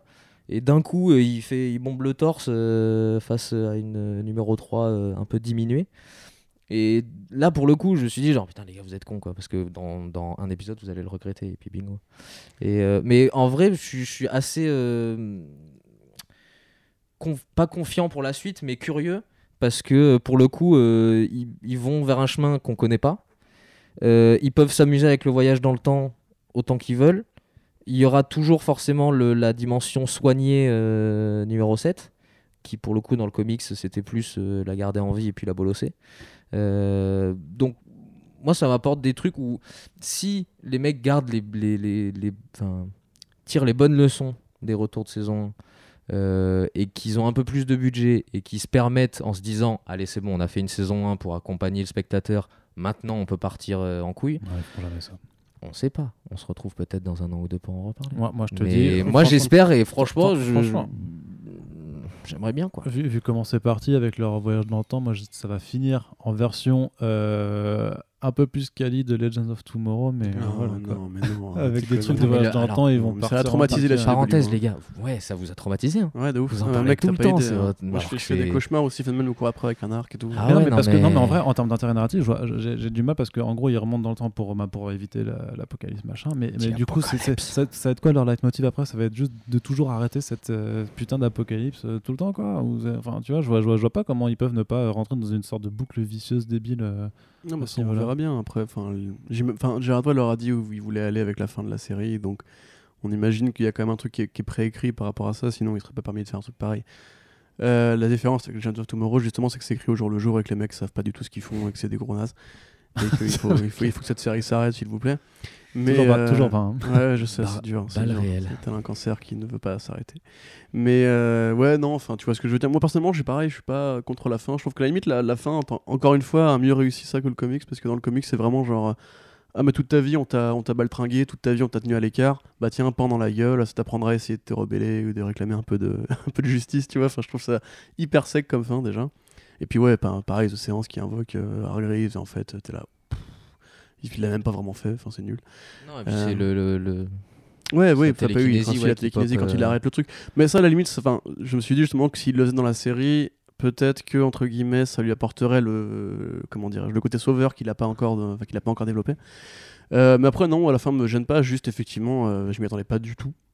Euh, j'ai regardé en mode genre. Pourquoi? Enfin, je... enfin, lève la patte, frère, arrête le, arrête, le bout de, arrête le bout de rocher. Et j'aime bien les séries qui finissent par une apocalypse. Euh, Enfin, qui commencent et qui finissent par une scène vers l'apocalypse, tu vois, parce que du coup, au moins, ils assument ce côté-là. Euh, après, il faut juste voir effectivement comment ils vont rebondir dessus. Euh, mais non, la fin, me, me dérange pas du tout. Ok, Je trouve ça même mieux que euh, ce qui a été fait dans la BD. ok, Bah, très bien. Voilà. Eh ben, on va, on va terminer avec euh, l'habituelle euh, notation. Oh là là Alors, euh, Bigor, tu Bigou. vas nous dire du coup quelle est ta note sur Mr. Big. 5 C'est sur 5 toujours, ça on n'a pas changé. Euh, notre système de, de notation en étoiles n'a pas évolué. Jean-Marie depuis de- Non, je sais pas, je suis fatigué. C'est la fin. J'avoue, joli. C'est-à-dire un Jean- Jean-Marie Bigorre. Jean-Marie Bigorre. Alors il faut que tu le fasses avec, euh, avec une voix. euh, Euh, bah, je vais, allez, je vais le faire. On va le faire. Il va, il va mettre Corentin 5 ayant sur mis, euh, faire, trois on et va demi. le faire. Euh, Moi, je vais mettre en, cinq. en vrai, si, si je devais faire une moyenne, en gros, du, du- de l'épisode 1 à l'épisode 5, je mettrais un bon non, mais 4,5. alors, oui, alors moi, alors, Attends, attends, attends, non mais t'inquiète, je, je retombe sur mes pattes. Euh, en gros, première moitié de saison, je lui mets un gros 4,5. Ça m'a emballé de comme très Comme peu de séries m'ont emballé récemment. Euh, je- ça me lasse un peu d'ailleurs, même le format série euh, de manière assez globale. Euh, et non, j'étais vraiment, vraiment saucé comme disent les jeunes. Ça y est. Euh, et pour le coup, euh, le, le soufflet retombe. Et, euh, et je sais que je me suis emballé sur Twitter en disant que j'allais faire du- de l'énorme lobbying. Et effectivement, les épisodes de, de fin, comme toutes les séries Netflix, donc je vais vraiment arrêter de me faire avoir, euh, m'ont un peu calmé mes ardeurs. Et pour le coup, je mettrais plus un, un, un 3, 3,5 euh, à la deuxième partie. Ce qui fait une moyenne, et c'est là où je retombe sur mes pattes, de 4 sur 5 pour l'intégralité de la série saison 1. Ok. Voilà. J'arrête sur cet accent. Ouais, bah, Ouais, c'était pas ouf. super. Euh, tu veux y aller? Euh, oui, moi je vais mettre euh, 3. Voilà. Euh, non, bah non, parce que 3, je crois. C'est ce que j'ai mis à Punisher ou pas? Non, j'ai mis moins, hein, j'ai mis 2,5 ou 2 à Punisher. Je crois qu'on a mis deux et demi tous les deux Ouais. pour dire bah- que c'était pas terrible. Ouais, bah je pense que limite Punisher, je pourrais mettre 2 et que pour, pour maintenir ce 3 euh, dans ce cas à, à Umbrella Academy parce que je trouve que c'est. Ouais, ou Après, tout ne trois- se compare pas, hein, tu trois- sais. Oui, bien euh, sûr, mais, je- mais j'ai quand même, j'ai- je me suis quand même emmerdé quoi, et j'ai- et j'aime pas m'emmerder. Et, et... Moi, j'adore ça. non, mais il y a peut-être des gens qui à qui ça, ça, ça- que ça Ouais. dérange moins, mais et pourtant même sur un format diminué, bah, déjà c'était 13 épisodes, ce serait voilà, moi j'en j'en- j'en- j'en- peux plus de ces formats. Mais c'est- même sur 10, je me dis, mais même sur 10, vous prenez, vous, vous, vous trouvez le moyen de, de, de, nous- de nous faire chier avec vos intrigues à rallonge, avec vos, vos, vos, vos- vos- personnages qui, qui servent à rien là. Et euh, non, et vraiment, Chacha et Azal, ils m'ont buté de ouf. Je t'avoue que je les ai bien, bien, bien en travers de la gorge. Alors, le casting il est dans, dans un ensemble bon. C'est vrai que, c'est vrai que c'est dur parce que, effectivement, Umbrella Academy, quand tu regardes la, production euh, aux alentours, ben oui, c'est mieux fait, c'est c'est mieux écrit, c'est mieux filmé, c'est mieux joué, et t'as as un ensemble qui est, qui est plus correct. Malgré tout, c'est pas parce qu'il y a 12 séries CW à ABC bah, que Umbrella Academy ça devient un top notch parce qu'à côté bah, t'as Legion quoi. Et tant qu'on n'arrive pas à ce genre de, de niveau artistique, euh, bah, désolé, ça, ça reste une série qui, qui fait encore trop de concessions pour euh, plaire au plus grand nombre euh, par rapport à, à- ce que j'aurais envie de voir. Mais heureusement, je ne suis pas, tout le monde n'est pas comme moi et donc il faut des choses pour contenter tout le monde, il n'y a pas de problème. Mais fait juste que du coup, je vais pas forcément m'en- m'enjailler de ouf. Et euh, ouais, et, par rapport à la richesse de la bande dessinée, quand même, il y a des choses sur lesquelles euh, moi, je, je- enfin voilà, que que j'arrive pas, que j'ai vraiment du mal à accepter en termes de de concessions par rapport à ce que Netflix pourrait se permettre, parce que c'est comme dit, c'est pas pas une série sur un network, c'est une série donc sur une plateforme de streaming privé machin, dont sur lesquels ils sont les seuls décideurs. C'est pas un film grand public qui doit toucher, euh, je sais pas combien de, de salles de cinéma et donc avec lesquelles on a les concessions habituelles. Ils ont le potentiel de faire vraiment enfin je pense vraiment je pense vraiment qu'ils ont qu'ils ont les- les- le pouvoir pour euh, pour être beaucoup plus libre que un très bon grand nombre de, de, de studios de, de, ou de, maisons de production je sais pas quoi. Et ils vont pas au bout. Donc j'espère que pour la saison 2 je- j'irai regarder la saison 2 s'ils en annoncent une j'irai la regarder parce que dans l'ensemble euh, j'ai un sentiment qui est pas négatif tu vois. J'ai pas détesté tout ça mais je me suis quand même bien bien bien ennuyé par moment. Donc euh, c'est c'est ça qui, qui me retient. Mais du coup tu vois moi ça me fait relativiser vachement Lock and Key par exemple tu vois leur adaptation, je, je commence un peu à me dire euh, merde parce que c'est un comics qui est aussi euh, très horrible, c'est une BD d'horreur qui est aussi euh, ultra riche visuellement que C'est Netflix, ça les... ouais, ouais c'est maintenant c'est sur Netflix et et de voir qu'avec un matériel génial comme Umbrella Academy, ils font un truc qui est quand même vachement dans, dans, dans le compromis et, euh, et, et pas forcément dans le meilleur côté du compromis, même s'il y a des bonnes idées aussi qui ont été prises. hein, bah, ça me fait un petit peu revoir mes attentes pour d'autres projets d'adaptation qu'ils vont faire dans de comic book. Voilà. 3. 3,25, mais 3. 3,25. on n'a pas le droit, on n'a pas le droit. Trois, bah, 12,75. Euh, bah, très bien, Arnaud. 14, 14, 13 et demi, 14, tu vois, c'était sur 20. Super. Et ben voilà, c'était bien. Ouais, c'était bien. Ouais, hein. c'était bien. Toi, t'as mis même 3,5, bien. t'as mis 3,5 toi Ouais, j'ai mis Ouais, 3,5. très bien. Tu veux que je, tu veux que je fasse mon avis Euh, Non, non, mais du coup, ça fait. fait, j'ai fait tout à euh, l'heure, donc euh, Hein j'ai déjà fait tout à l'heure. tu vois. Oui, c'est sûr. Non, Mais du, coup, on, du coup, on une- en reste à 3,5 en fait. J'ai une euh, objection ouais, à t'opposer. Euh, Ouais, mais tu peux pas, t'es pas magistrat. Umbrella Academy, c'est pas un, un BD génial. C'est une bonne BD. C'est pas une Ah non, BD ça- géniale. C'est pas la BD donc tu vas venir dans- sur une île déserte. Faut rester calme deux secondes. Euh, C'est une BD où il y a plein de trucs mortels. L'imaginaire est top. C'est bien fouillé. Bah, moi, bah oui, mais, mais, pour moi, ça déjà, la mais déjà, t'as aucun payoff sur les deux tiers des inventions qu'il met dedans. C'est quand même assez rushé pour ce que ça a raconté. Ça développe pas autant certains trucs. Encore une fois, l'idée de famille dysfonctionnelle est beaucoup mieux traitée dans la, la série parce qu'ils se donnent le temps de le faire. C'est ça la différence. C'est que oui, 10 heures c'est long, oui, tu peux te faire chier, mais au moins ils assument l'idée que ce que la BD va ne pas faire parce que peut-être qu'elle se dit qu'elle a mieux, mieux à faire, euh, ils vont le faire plus vite. Pour moi, Umbrella Academy, ça reste euh, du sous-mignola. Tu vois, c'est une bonne BD. Mais je dirais, tu vois, je mettrais pas plus de 3,5 à la BD non plus. Ah non, t'exagères quand même, je pense. Dans, le- dans le cercle du comics où je suis plus exigeant, j'aurais plus 3,5. En cercle de la série télé, de, de commandes, d'adaptation, je trouve que c'est un, un produit qui tient debout. Tu vois. Et encore qui, une fois, pour, fait le café. pour Michel. euh, ça. Ouais. pour Michel François et sa femme et ses deux gosses euh, qui eux ne lisent pas de bande dessinée à part Tintin, tu tombes là-dessus, t'as un imaginaire développé, t'as des idées qui vont au bout de leurs promesses, t'as un côté ouais, qui amalgame un petit peu du coup du syndrome des indestructibles, euh, du, du- des singes, etc. T'as vraiment, enfin, t'as la promesse, elle est complète, tu vois. C'est, c'est, voilà, c'est un bon kebab, tu vois. C'est, euh, tu rentres, le mec t'a rajouté un piment, t'es content, tu vois, voilà, c'est cool. Et c'est tout. Enfin, tu vois, ça, ça va pas non plus te marquer à vie, mais ça fait le taf, tu vois. Bah, ça Et- va. Bah, je- je- tu m'enlèveras pas l'idée qu'il pourrait se donner, euh, mais je pense pas énormément de- d'ambition supplémentaire pour que ça marque vraiment à vie, tu vois. Pour que ce soit pas juste euh, ah ouais c'est la série cool Netflix du moment, mais genre putain premier chef-d'œuvre de Netflix Ouais, réel, enfin, tu vois. Est-ce qu'il y a vraiment des chefs-d'œuvre de Netflix, tu vois Bah il est temps d'en créer un. Est-ce que vraiment Netflix a, a envie de faire des chefs-d'œuvre Mais Je- pourquoi Mais il y a des gens, film, hein, bien sûr, il y, a il y a certainement des gens hyper créatifs de- dans, dans les bureaux de Netflix qui ont envie de faire. Je sais pas en termes de film, Okja c'était bien. Non mais attends, quand on dit qu'il faut pas demander à la CW de faire autre chose que de la CW, ça s'applique aussi à d'autres trucs. Hein. Tu peux pas demander à Netflix de faire autre chose que des séries qui sont consommables et euh, Ben, parce que justement, c'est pas le même canal de diffusion, qu'ils ont pas les mêmes impératifs et tout. J'aurais envie de dire qu'on on peut plus exiger à Netflix de, de, de se donner des, de sortir Ouais. les doigts du fion, du fondement, je vais que, que la CW. pour moi la série Netflix la, la meilleure, tu vois, c'est Black Mirror actuellement. c'est même pas une production Netflix. Parce que- ouais, une série sûr. originale Netflix, tu vois. Ouais, après c'est eux qui filent la thune, tu vois. Et euh, Black Mirror, c'est une série anthologique, donc il y a pas de problème de format. Toutes les autres séries Netflix, depuis euh, House of Cards saison 3, c'est il y a toujours un ventre mou énorme au milieu où tu t'emmerdes. C'est voilà. Bah, C'est bah, comme, les, comme les six-packs et les filtres de la CW, vraiment, tu peux pas t'en passer, c'est comme ça. Et enfin, moi, j'ai vraiment aucune. Je sais pas si c'était une série euh, Netflix qui m'a. euh, tu vois, enfin. euh, tu vois, Fargo, c'est FX. Légion, c'est FX aussi. FX, tu vois, j'ai déjà plus d'attentes. Si on m'avait dit demain, Umbrella Academy fait, fait par FX, tu es en mode genre, ok, d'accord, là, effectivement, Marcos. ça c'est moins bien que ce que ça devrait, que ça, que ça devrait être. Tu vois. Marcos saison 1, non? Narcos, alors, saison 1, putain, c'est super automatique, mec.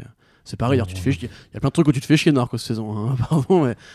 Le sais segment pas, ça fait- prison. Ça fait, euh, ça fait longtemps le début est mortel, c'est pareil, le Non, début est mortel. au- Ventre mou et tu redémarres à la fin pour la saison 2, tu vois. Enfin, c'est. Hmm. Voilà. C'est Ok. tout pour moi, c'était Corentin. Ok, ben on va finir ce podcast euh, là-dessus. Euh, on ne peut pas demander à Netflix de faire plus que du Netflix. Et visiblement, je suis relativement persuadé que si, mais, euh, mais je, je me trompe certainement. Puisque, Oui. euh, puisque voilà. Comme ça t'arrive souvent. Effectivement. Et voilà. Mais, et, euh, et puis c'est- si, le, si la série, euh, qu'elle plaise ou pas au public euh, connaisseur ou non connaisseur, si ça peut les apporter, les amener pardon, Ouais, alors ça vers le sera- comics, Ah, c'est un éternel débat et on y, on y reviendra peut-être. Mais je trouve que oh, il y a des adaptations, tu peux mater des, des aventures de super-héros sans, te- sans avoir le besoin ou te dire. bon, je vais peut-être aller chercher en comics. Je trouve que le- le- cette série a- a- apporte assez d'éléments originaux Cette série. Cette série apporte assez d'éléments originaux à un public euh, qui connaîtrait pas euh, le- le- la bande dessinée ou les comics ou euh, comme ça. Oui, parce que quand tu parles avec le micro qui est au niveau de ton nez, ça marche moins bien. Ah sorry man. Mais euh, en gros, si ça si peut, si ça peut faire vendre à Dark Horse ou à Delcourt euh, une dizaine, voire une Oui. vingtaine de BD en rab. Ça pourrait être pas mal parce qu'il faut savoir qu'on Euh, touche un pourcentage dessus, bien entendu. Donc, euh, alors évidemment, on a énormément de monnaie, la Art est Money, euh, totalement faux. on en a besoin. La Delcourt Money, la fameuse. Mais non, mais bon.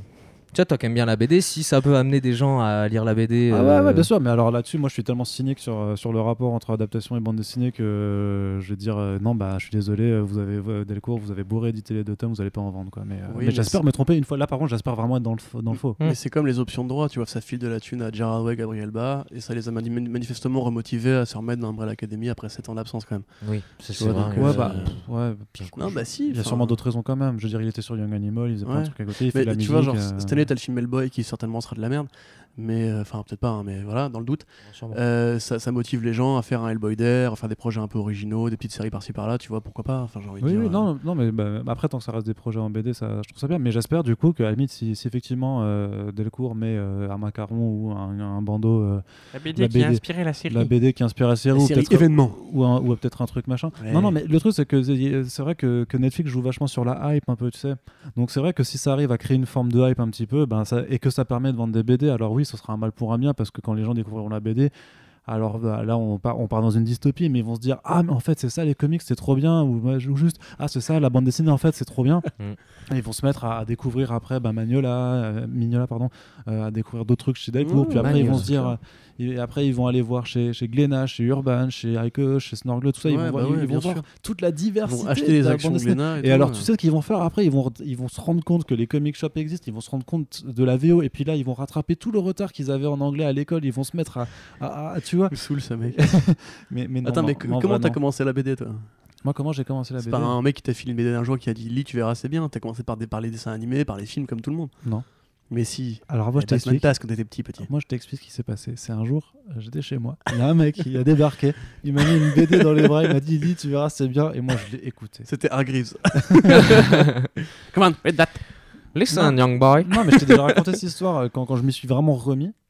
Vraiment, quand j'ai quand j'ai attrapé le syndrome, parce que je jouais à, à Arkham, à Arkham City, que je lisais les bios des personnages et qu'il y avait des références à des comics. Jeux vidéo. Donc Oui, adaptation. Oui, mais du- oui, non, mais on est d'accord. Jeux vidéo. Ouais. Ouais, et que après je me suis dit ah merde, mais en fait c'est vrai il y a toutes ces histoires et machin, mais les, les BD, tu sais les BD, j'en lisais juste parce que euh, j'allais à la bibliothèque et que j'étais curieux et que j'allais lire des BD, c'est tout. Et, et bien sûr. Moi aussi, mais il y a beaucoup de gens comme toi, moi, etc., qui ont commencé par Batman Test quand ils étaient petits, tu vois, je sais pas. Enfin, faut s'imaginer que peut-être demain, si le cartoon DC Hero Girls marche et qu'après t'as une culture bien, etc., après ils découvrent les films, puis un jour ils se disent, allez, je vais tenter le truc, Ouais, tu vois. Enfin, c'est un pourcentage infime qui le fait parce qu'on n'est pas une, on n'a pas une culture de lecteur en Occident, mais euh, au Japon, par exemple, tout le monde lit des mangas, et- mais les salariés, les vieux, les jeunes, euh, en Occident, on préfère jouer à jeux vidéo et euh, aller sur Instagram.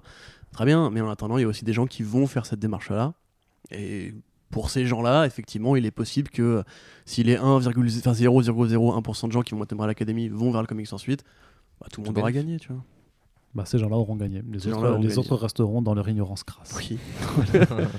Et on dit que c'est moi qui suis élitiste. Non, non, hein. mais je rigole, mais c'est Ouais, juste que j'aimerais vraiment, par contre, que, que, que les séries et les films ramènent plus de gens. Et, Oui, mais c'est vrai que dans les faits. et je, pas- je- je vois que dans les faits, ce n'est quand même pas le cas. Donc, euh, voilà. Lisez des BD, vous qui nous écoutez. Yes, et- Exactement. Et, si vous connaissez des potes, par contre, parce que forcément vos potes sont abonnés à Netflix, Si vous avez des amis. Si vous avez des amis. Non, non, mais forcément, forcément, euh, quand, euh, quand ils vous parleront de Umbrella Academy, euh, bah, dites-leur, hey, ça vient d'un comics, regarde, c'est pas, ça, ça ressort, euh, lis, c'est cool, tu vois, ou, ou- ou prêtez-leur et donnez-leur le syndrome de la lecture. C'est moi, j'ai voilà, Faites Nétour. voilà, fait- Oui, fait- ce faites, na- faites- faites naître des, des nouveaux, des nouvelles passions. Oui. Et c'est sur ces belles paroles qu'on va vous laisser. Bien entendu, puisque là, ça fait quand même euh, une heure et demie que vous nous écoutez. C'est vrai, Et- c'est tout? Ouais, je Ça crois. paru super long.